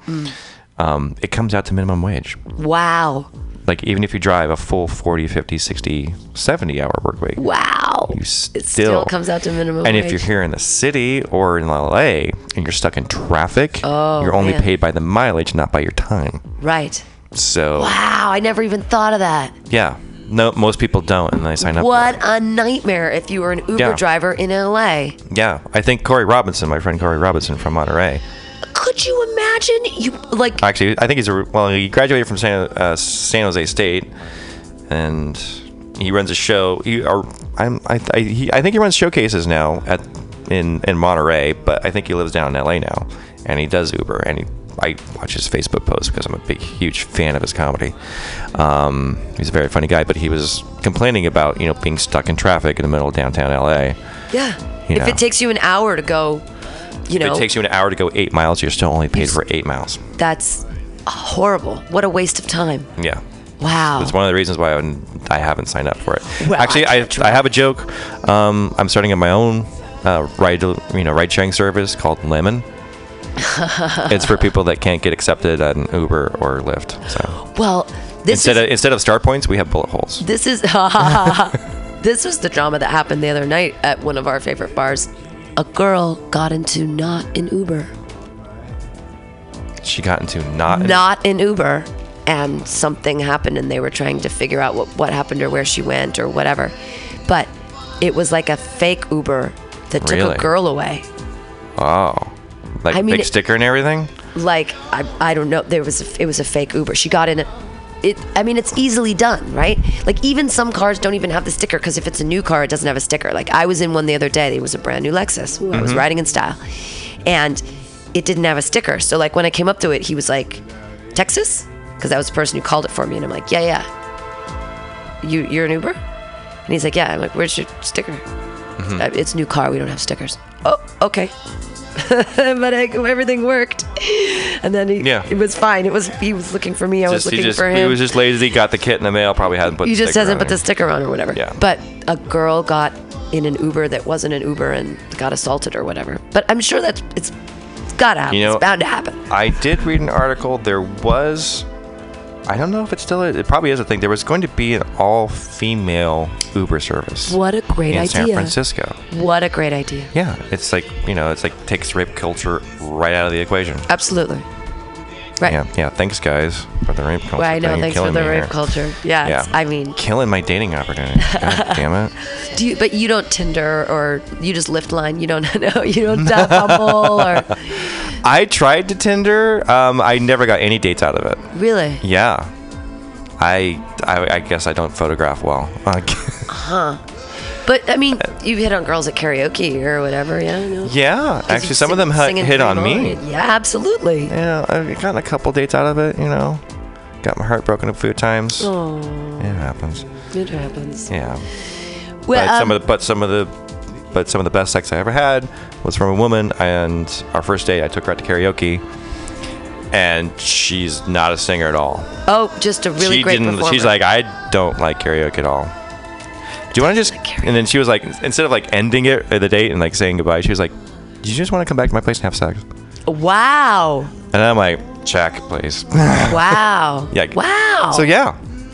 So that happens in the world. Yeah. That's That can exciting news. So uh, it started a, a, a lovely sexual relationship that went on for like about a year. Cool. And In Santa I, I Cruz. taught her things that she didn't know about her body. Oh, that's exciting. Yes. You felt like uh, like um, I felt like a locksmith. a locksmith. Uh, you had the key. I found their key. I, So when are you? You're gonna start your own locksmith's business, or are you just gonna work? no, for I'm, a I'm going to person? work for a company that I'm working for right now. I'm not going to say who they are in the air. You Yeah. know, No, of course not. because I, I heard the owner is a little bit conservative. So. Oh don't yeah, wanna- I know. We But he's a great locksmiths. guy.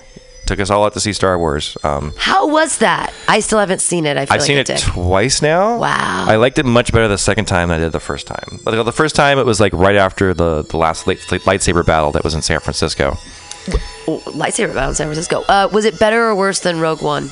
Ah, Uh, I really liked Rogue One. Rogue One is it's, it's completely it's a different beast because Rogue One is it's it's a prequel to to New Hope, um, but it's also directed by you know a war director, so it's a Oh. war it's so the way I went into it, I, I went into it with the preconception like this is a war film. Right. Well, it was like Yeah. very Saving Private And I Ryan. also I also follow uh, Red Letter Media on YouTube, and they had some criticisms about the movie. Oh. The movie didn't feel very Star Warsy enough for them because there there weren't any jokes or enough quips for them. Huh. The characters felt kind of flat. No, they was the the jokes all came out of the robot. Yes, played by Alan Tudyk. The- Yeah, you, you know, Oh, you're the- uh, but the uh, Firefly fame. oh, So he did a really good job with the robot. I love the robot. robot. Yes. Yeah, the fact that there could be spy robots, amazing. There, I- there were a few nitpicky things that I that I didn't get explained away for me. Um, one is the disappearance of Luke's green lightsaber. Where'd it go? Huh. You don't. From, s- yeah, you only see it in the flashbacks. Um, wasn't Luke's lightsaber, though, it was a gift from his father. The original one So he had, yes, it that was- was the one. it That was the was second. Anakin's. That was Anakin's second lightsaber that he built. And so that gets passed down to Luke. Yes. And that's not the green one. The green one is the one that Luke had to build because when he lost his hands in Empire, Oh. it fell out Right, of right. out of Lost out of that Cloud exactly. It went away. Right. City. Yeah.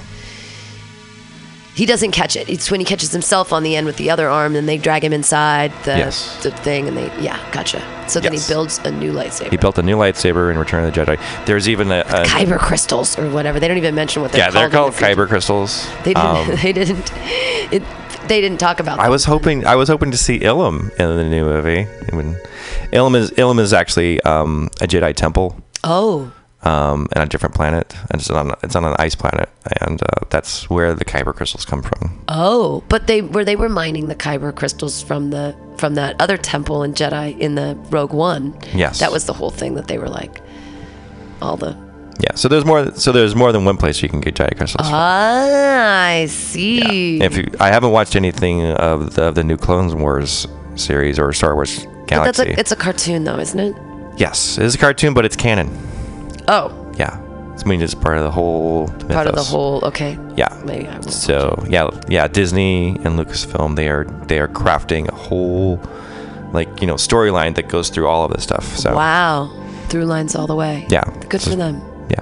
But Do you, um, are you okay with Disney being? I mean, I, I think Disney has great attention to detail, so I don't have Mm-hmm. a problem with them picking up um, Yeah, Star Wars as a project. yeah. They're they are a huge, huge media company. Like one of the, I think, four or five that dominate media in the United States. Um, they spend a lot of money buying everything Lucasfilm. They bought everything. They bought Right. The, Indiana- toys, the, everything. like all the licensing, anything that's related to like anything Lucasfilm did.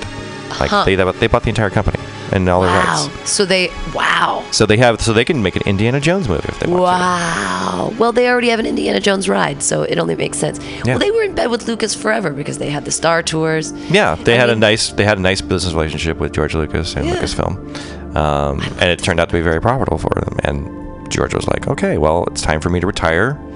You know, go back to. Yeah. You know, building hot rods or whatever he wants Whatever to do. he wants to do up on his ranch. Actually, he's, he's building a museum in, in Southern California. Really? Yeah. Cool. a, a film and museum and, and like an academy almost. wow. So good people, for him. So people can Giving go there and back. study film and and learn how to make films like he did. That's Um, great because there are too many pieces of shit like Sausage Party out there.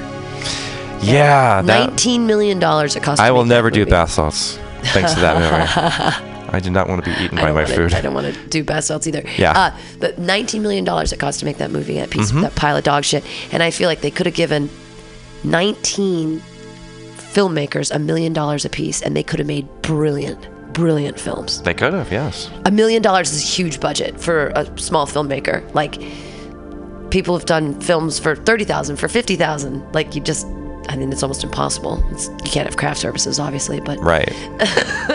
yeah, but the cool thing is that you know you don't have to worry about Harvey Weinstein, you know, you know, in a bath towel in a hotel room anymore. You can I- I make was your just- own I think- films on YouTube and Vimeo, and a lot of people have done it. Like, Yeah. There's a bunch of fan films and stuff like that. You know, that are fantastic. yeah. So Are you dab? Do you dabble in film too? Is that another one of your? I your did dabbles? study film in high school. I, Wow. s- I studied American film and film production, and um, Amanda is is convincing me. She's very persuasive. Um, uh, Do a convince- karaoke movie? No, actually, to take some actually take some filming classes um, with uh, Pacific Coast Television. Oh, Yeah.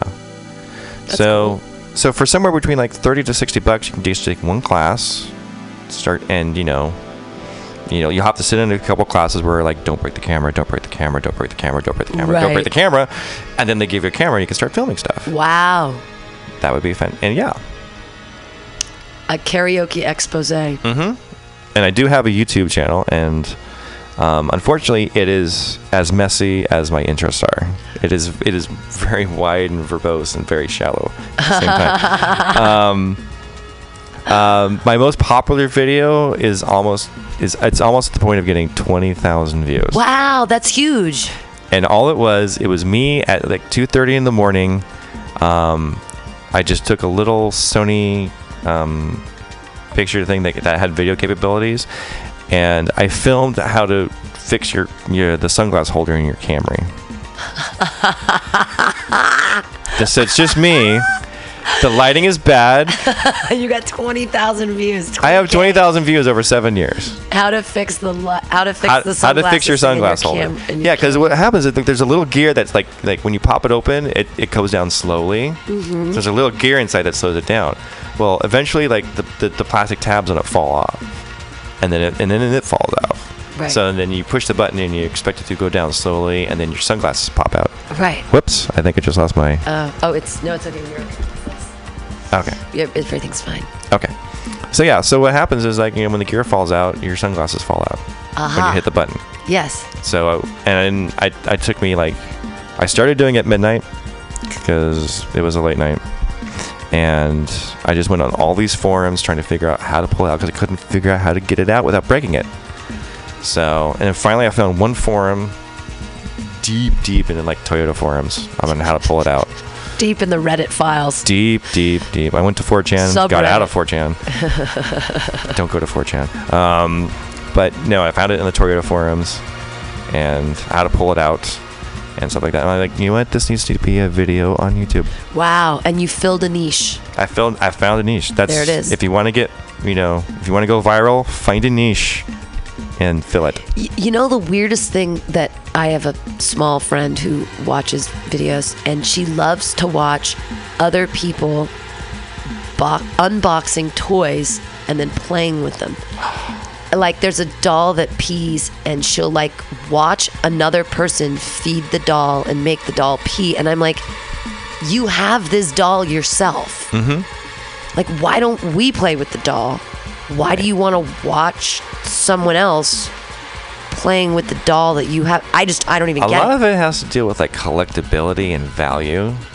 Like when you buy like like like the holiday Barbie that comes out every year, Mm. you don't want to open it That's insane to me. because it's like you know as soon as you buy it at Toys R Us for like twenty dollars, it's going to be forty dollars on eBay.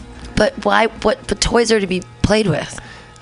That's their idea. That is their purpose. That's why that is the, that is why they were made. Yes. Um, But just But a lot of- unboxing. It's- but it's, people- a thing. It's there are people that Yeah. have millions. They have millions of views. yeah, you on- can see you can play, you can actually see watch the um, on Tulare on Tularian Community College on YouTube.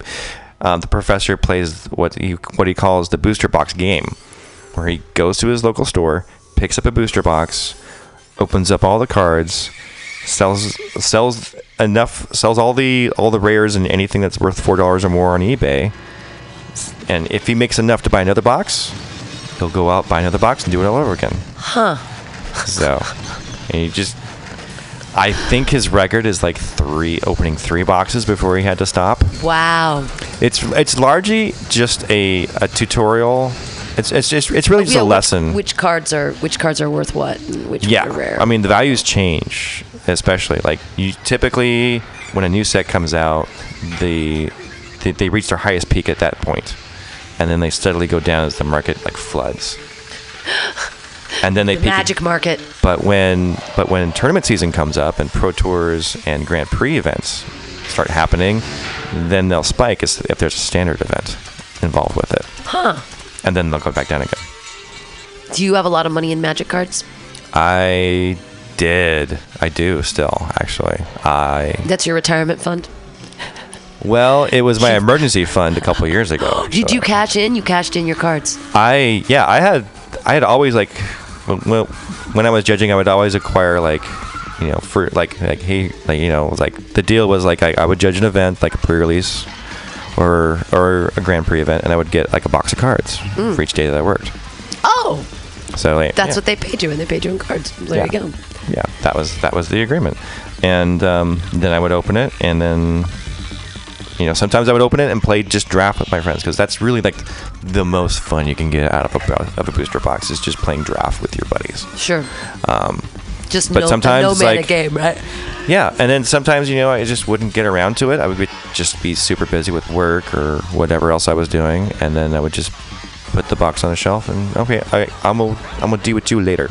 We're gonna have a magic party, and then it would, A magic. so it just party. became like just box after box after box, you know, it would just accumulate. And then I lost my job, um, lost my job, almost lost my cat, and lost my girlfriend. Yeah. Back in 2016.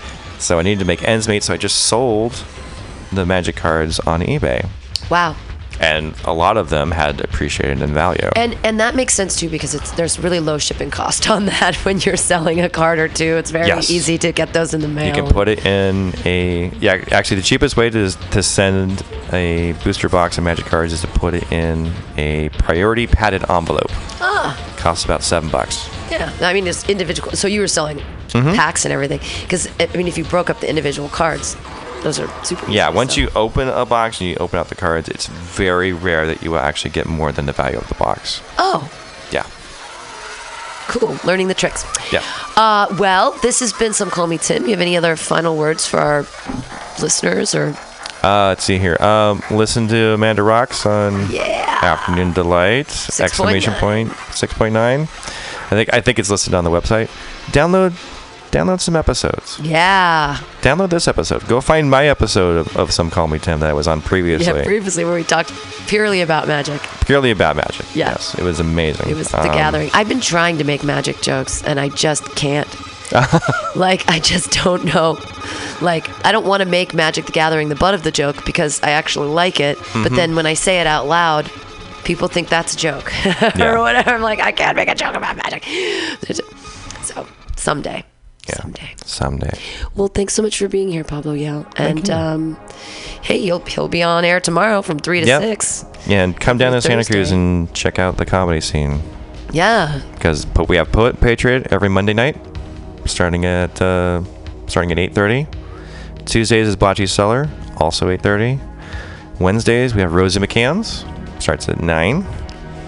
Uh, let's see here. We also have um, Comedy Blue- Nights at the Blue Lagoon. yeah, there it is. DNA show every Thursday from 8:30 to 10. 80s dance and safety dance afterwards. Nice. And So- Fridays? What do you have Fridays? You said five days a week, Um, or is it Saturday nights? Is the last one Uh, let's see here. Sunday. Sunday? So it's Fridays and Sun- Saturdays are typically when we have like first Fridays, the very first Fridays, downtown Santa Cruz, Poet and Patriot again. We have a showcase. Cool. So about four or five comics come from up here down there. Gotcha. So maybe you can hitch a ride with them. Yeah. Uh, and sometimes there's showcases that DNA organizes um, at various venues. Um, How were you? You were a part of the Santa Cruz Comedy Festival. Uh, yes. How was that? that was a lot of fun. I wish I could have headed down there. I heard it was Yes. pretty awesome. You guys Yeah, have we tons did- of we did- venues, and Yeah, we did comedy tours of downtown Santa Cruz, historical comedy tours. that's hilarious. You had Yes. comics leading the tours and yes, being funny as and you went being to different funny. places. Yes, That's awesome. and um, and let's see here Sunday nights uh, at the Blue Lounge, Hamburger's uh, comedy show that will not die uh, is there. Look at that. Look at all the comedy happening in Santa Cruz. Yeah, it's it's a it is a it It's is a thriving community. It is a. buf- is a with Sam Weber. Yeah, with Sam Weber. He's, He's a nice guy. oh, he's such a great kid. He's, He's funny. Still young too. Yeah. Yes, It's Like, um, he I has knew a- him when he was 19, and now he's like in his 20s. Yeah. He's growing up. and- Looks like he's in his 30s, but that's all the alcohol he's been drinking. Aw, it just ages. we us all kid, so we much. kid. No, but he's he's definitely going places in comedy. Yay! Are we Yes. any? Are are we all going anywhere? My odometer is speeding backwards, just like Christine. I'm. I have no idea where I'm going.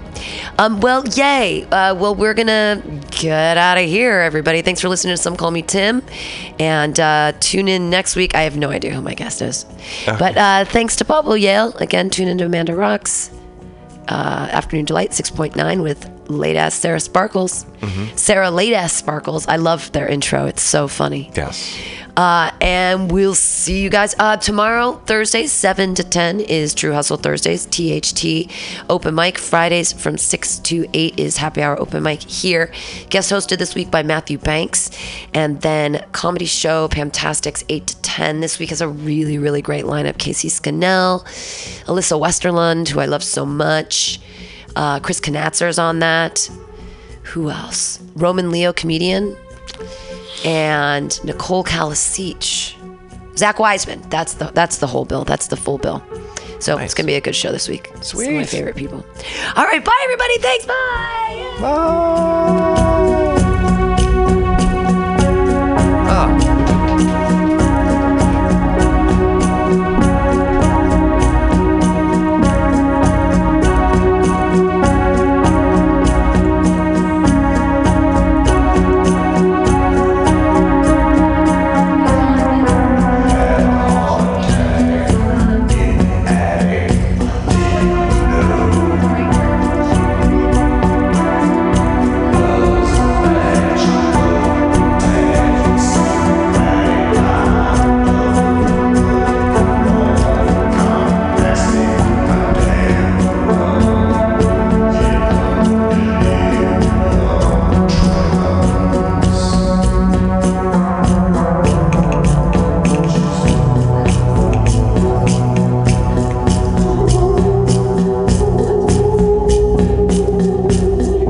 Are you tired of swimming through a sea of podcasts? Are ye on a raft without a paddle? Well, gather around, me sea dogs, and get aboard me pirate ship as we set sail for the seas of mutinyradio.fm. From there, you can captain your own pirate ship as you sail through over 44 different shows for all of your listening pleasures. They've got live comedy to small business advice, LGBTQ friendly to sports, vinyl to gutter punk. MutinyRadio.fm has the best programming the Internet Ocean has to offer you. I bet my peg leg on it, or I ain't scurvy shit faced McRat.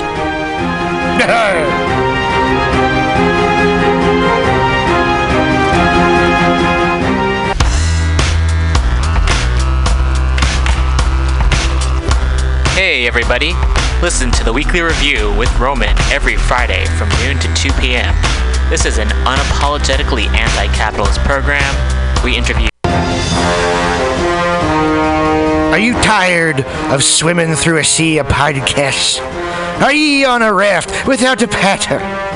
Well, gather around, me sea dogs, and get aboard me pirate ship as we set sail for the seas of mutinyradio.fm. From there, you can captain your own pirate ship as you sail through over 44 different shows for all of your listening pleasures.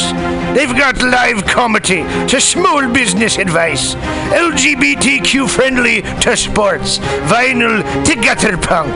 MutinyRadio.fm has the best programming the Internet Ocean has to offer you. I bet my peg leg on it, or I ain't scurvy shit faced McRat.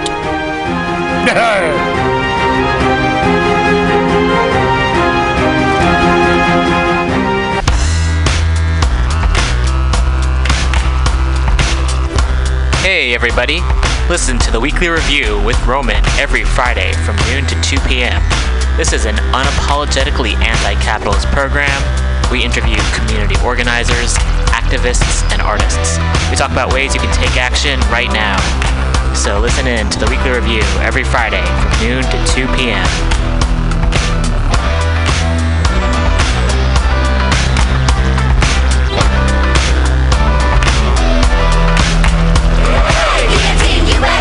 Subliminal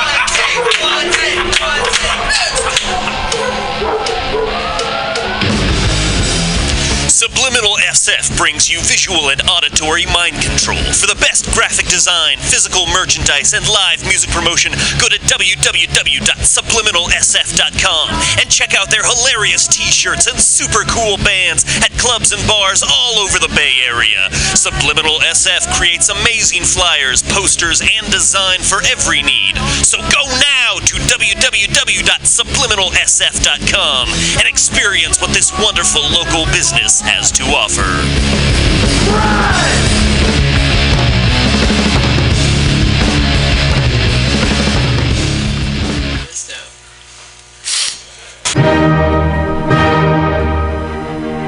Good evening there, my friends here at MutinyRadio.fm. Chester Cashcock here, and giving you my love and regard as well as movies over there. And uh, I just wanted to let you guys know that anytime I go swimming in my vault of rare coins and piles and piles of filthy cash, I can't help but listen to Pamtastic's Comedy Clubhouse every Friday from 8 to 10 p.m. I mean, if anyone who knows anything about comedy knows that Pamtastics books the best of San Francisco and beyond's underground comics. It's a great showcase, and they have a fun time at Pamtastics deep in the Mission District where you can laugh off your tushy for a mere $5 every Friday to 10 p.m. And I laugh because $5, I mean, that's what I use to wipe my tushy with. So to laugh it off for a mere $5 is indubitious. But if you can't make it to Mutiny Radio, well, don't even worry. Don't fret at all. You can simply download the podcast post show and giggle in the comfort of anywhere, like your Aspen summer home on the mountain ridge with the kayak feeling. Yes. So then all you gotta do is just go to podcastics.pcrcollective.org slash comedy clubhouse, or you can listen live every Friday from 8 to 10 p.m. as your host Pam Benjamin brings you the best comedy from San Francisco and beyond the universe. And what's better than the universe? it's a cash cock, honey. Yeah.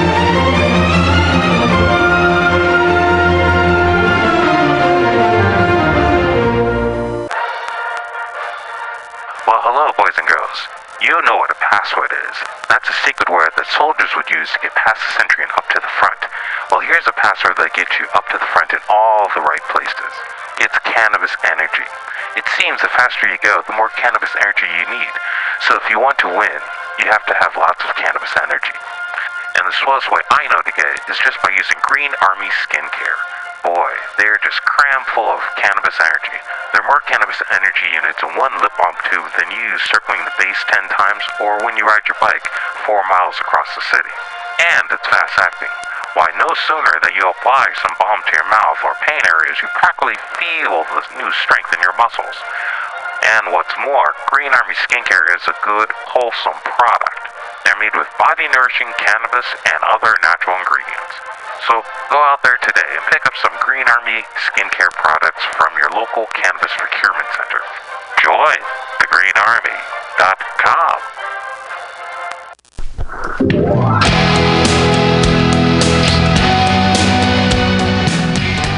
Hey, ladies and gentlemen, we'd like to invite you down to Bender's Bar and Grill in the heart of the Mission District in San Francisco at 806 South Van Ness. Uh, we've got great food by our kitchen counter offer burgers, tater tots, tacos, corn dogs, all sorts of good stuff like that. They're open from opening until 11 p.m. most days of the week, except Saturday.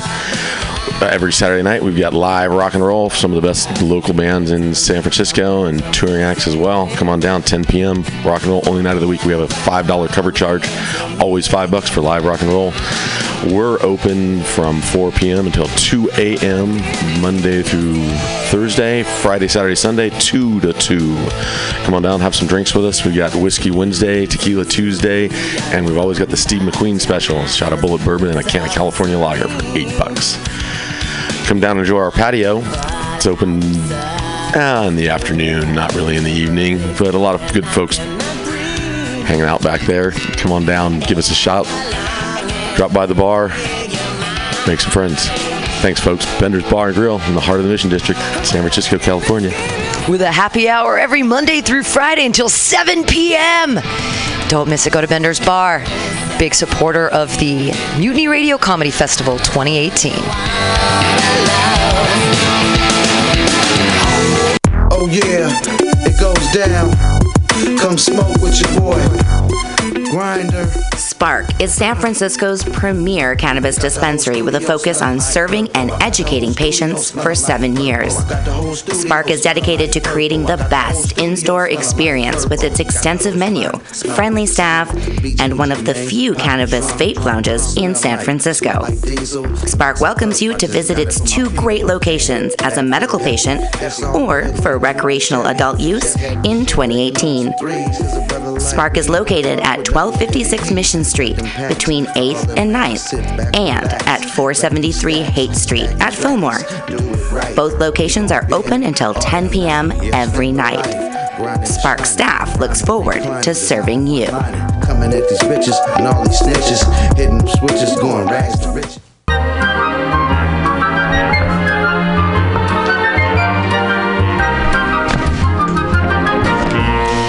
Rainbow Grocery, a worker owned and operated food cooperative located at 1745 Folsom Street in the Mission District of San Francisco. Let's hear what locals have to say about Rainbow Grocery.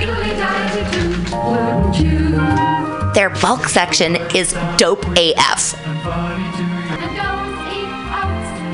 I love their their variety of cheese and home decor items, uh, and this of unique items that you can't find anywhere else. Their cheese section is insane. I love Rainbow Grocery because it's the number one grocery store to shop at when you're having a potluck and need to fulfill everyone's dietary needs. They don't have meat. Rainbow Grocery Cooperative, an amazing San Francisco staple since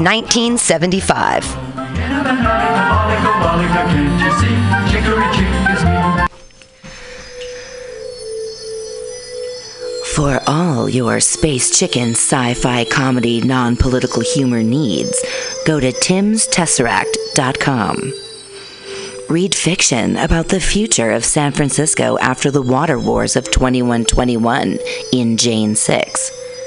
Ask a Jedi for important life hacks. Eat flesh with the bear exoskeleton Contessa. And check your horror horoscope on Horoscopia. Updated every three parsecs. TimsTesseract.com. TimsTesseract.com.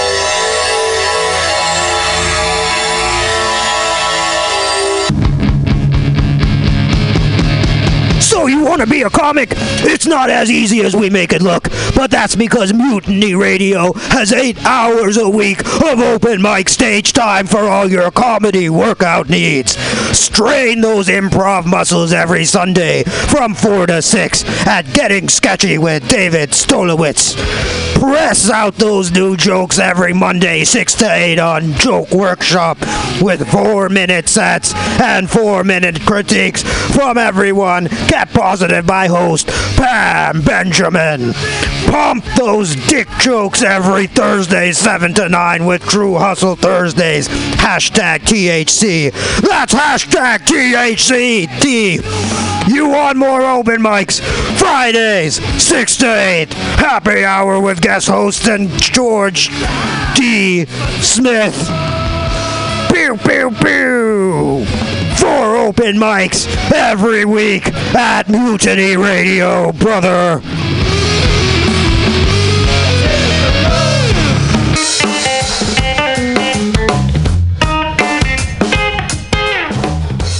Asiento. Come in after work and take a seat at Asiento, a great place to meet friends, have delicious tapas and drinks, and relax with your neighbors. Located at Bryant and 21st Street in the Deep Mission, Kitty Corner block from Mutiny Radio. Come and get a drink during the comedy festival and enjoy happy hour pricing all night long with your festival ticket. A great neighborhood bar. Come take a seat at Asiento. Everybody should listen to Mutiny Radio at mutinyradio.fm. It's a great place to listen to crazy things.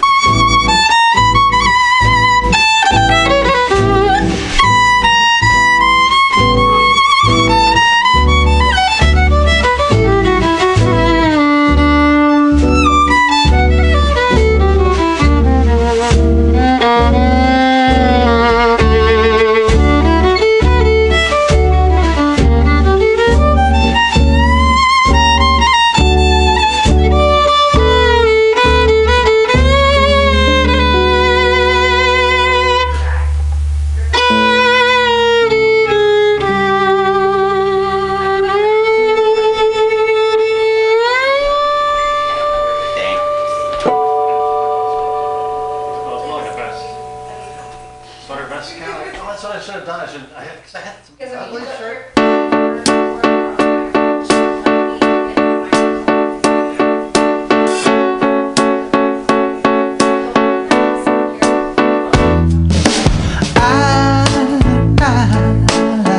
I need a change of season.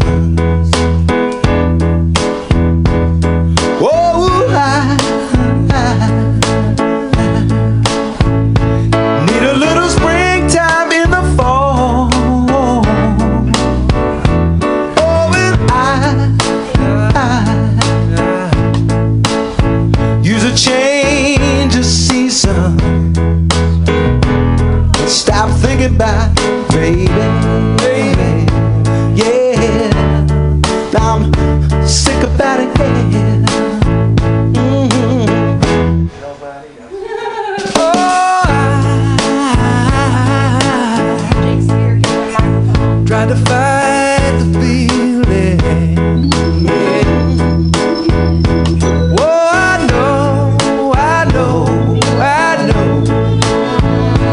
One little brick will break the wall. Oh, I, I might find a change of season. Bring a freezing summer, baby. Yeah, yeah. Bring a freezing summer, yeah.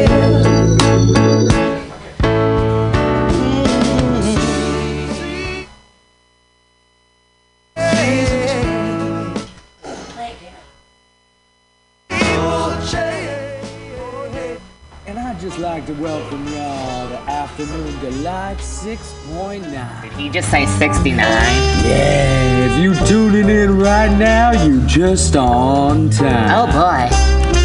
It's a podcast. I don't know, maybe you've heard of them. Perhaps you've been living under a rock, which brings me to uh, our hosts. We got Amanda Rocks. Amanda Rocks! Karaoke host from Oklahoma.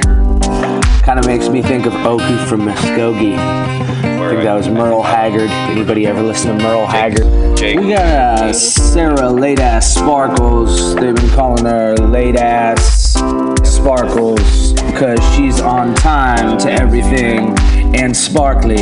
So y'all motherfuckers gotta stop listening to me and start listening to these two females. And I mean, they crazy, like, you know, batshit crazy. Get the kids to sitter, you know what I'm saying? Enjoy the show.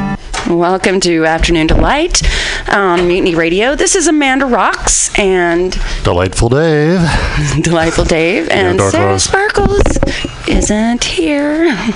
She's she's in transition ish to a transit vehicle, and then oh, oh, hold on. oh no microphone. Hold on. Working. Oh, And Pablo Yale is here. All right. What microphone do you have there? What's that? what Number microphone? Number One. one. I'm holding up my finger. Okay. nice to see you, Pablo Yale, comedian from Santa Cruz. Yes, good to see you too, Amanda. And uh, I brought some friends. You did. I love. Oh, I love the shirt, by the way. Thank you. What does it say? It says, um, yeah, yeah, for those of you who don't have eyes on the internet. Yeah, um, most visual yeah, it podcast. says now I have a machine gun, ho, ho, ho. Oh, it's from Die Hard. Yes. It's like my favorite Christmas movie. Christmas movie the Christmas ever. movie that's not technically a Christmas It movie. is a but it's- Christmas It's a Christmas movie. Yeah, it is a Christmas movie. I yeah. Uh, to me, it's a Christmas movie. yeah, I mean, yeah. it- it's Exact- how, uh, all these things happen during Christmas, and it has a little Christmas message at the end, which is, kill, which is shoot a Nazi when he comes out of a tarp. Yeah, exactly. Right. I agree. So you brought um, some friends with you. Um, they're in a band called Homebrew, Yes. Yeah. So and they're a band from Santa Cruz, yes. correct? Uh, yes, they are a band from Santa Cruz. Uh, let's see here. They're Uh, we wander- have homebrewers more wandering- wandering members around, so- coming into the studio now. Awesome. So, So um, can we are just actually grab getting any another microphone that they have Yeah. available, and, we're getting another microphone introduce available right now. So Allison is in the bathroom putting on her face. I think that one mic that was really like itching to go is gone. The one Okay. with the, Well, just make sure you guys remind me to bring my microphone back and put it back in my bag because I'll need it for work tonight. There was a really Speaking beat up of one. work tonight, where I'm working the PCTV, the Pacific Coast Television Holiday Party. Oh, Um, Yay. I- I'll be you know, there. I'm now the new newest board of directors, um, or the newest member of the board of directors there, and they're having their holiday party, so I'm working karaoke for it at the Longboard, and they are having their um, ugly Christmas sweater party. So that's why I'm dressed like this, and it's And pretty. um, We are all uh, have bad, ugly. She's dressed like that because it's Thursday. Check, check. Which mic is that? Uh, you are. Uh, it's on the stand. Was there a stand? Yeah. Well, it's the stands are, get mixed up. It's on the cord. I think it's number They three. throw a ball on. But make sure it They're all might gonna be the get used. cord. It might be the cord. Yeah, so we need Oh, some crap. duct tape. Oh, move it to the other. Oh, the, oh. It's the cord. It's the cord. Oh, yeah. That means so- we need some duct tape. You can just go in then. duck, you got any duct I have duct tape in my in my stuff in the car. I just made him go to get the uh, microphone. Go back to the car. Sorry, Aaron Jakey DeBoer. Poo. oh, by the way, I need to give a shout out to uh, my Clash of Clans um, clan. Yeah, um, Raw Carnage. Okay. Yes, um, I hope they're listening. Um, th- a lot of them, they're very international. Some of them are over in England, and some of them are here in United States. How but old is this clan? how old is the clan? Yes. Um, well, I'm not sure how old it is. I've been in it for like a little over a year. Okay. Yeah, Okay. and um, we're a level, I don't know what level ten Okay. clan. We're Clash of Clans. Saying, I, I, I, used, think I used to nine play, or but ten. never was it much into the clan part, and Oh, yeah. no, I have a good and clan. then- then even then the clashing part was not so good. So Oh well, maybe we're just in the wrong clan. I was in the wrong clash.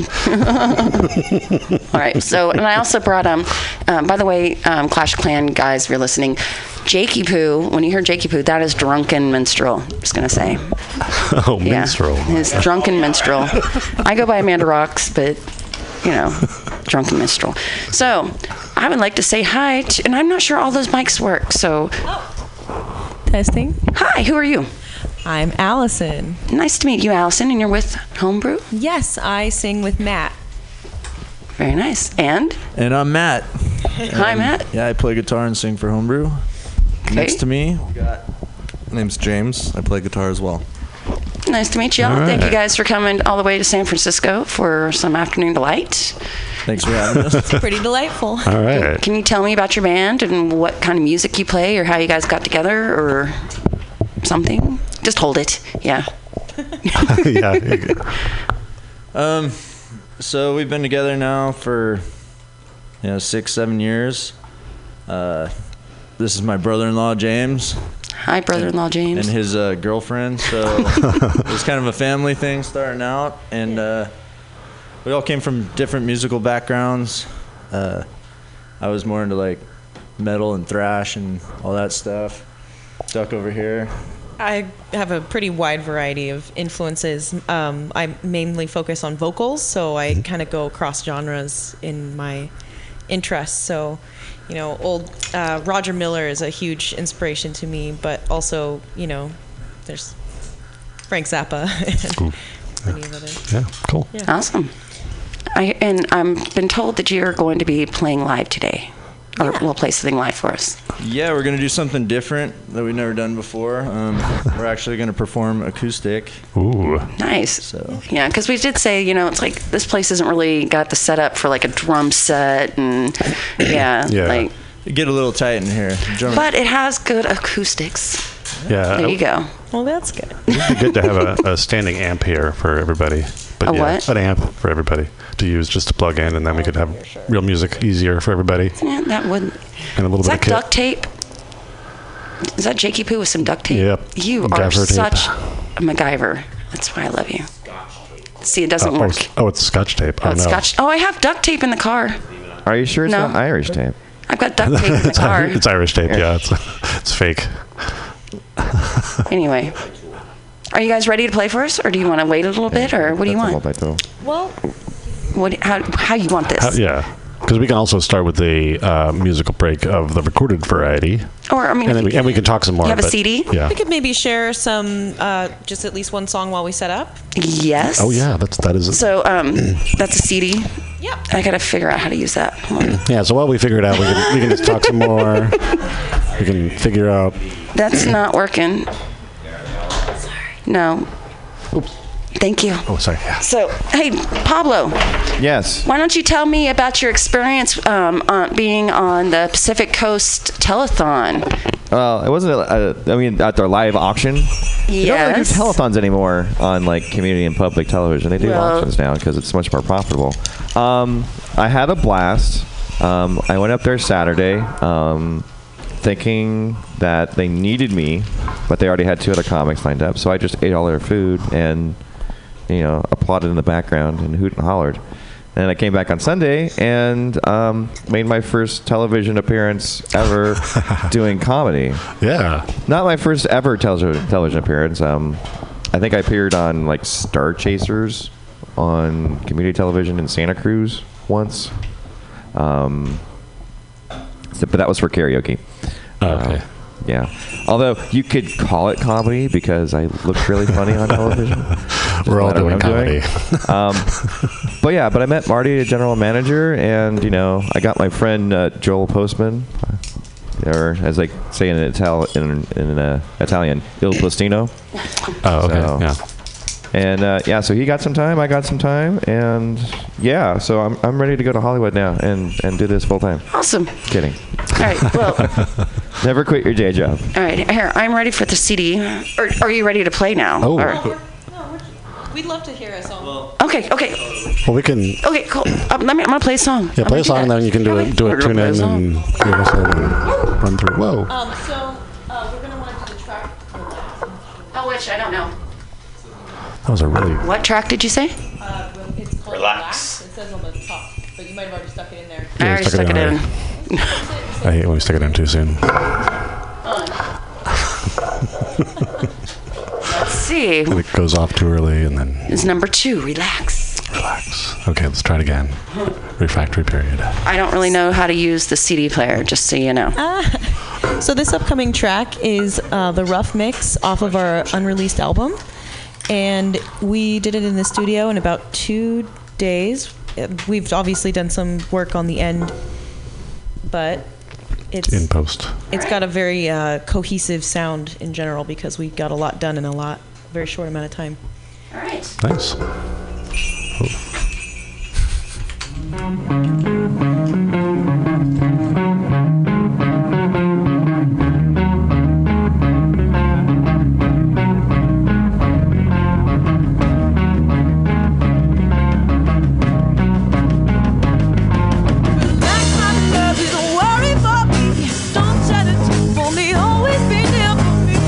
Oh, Don't ever cry for me.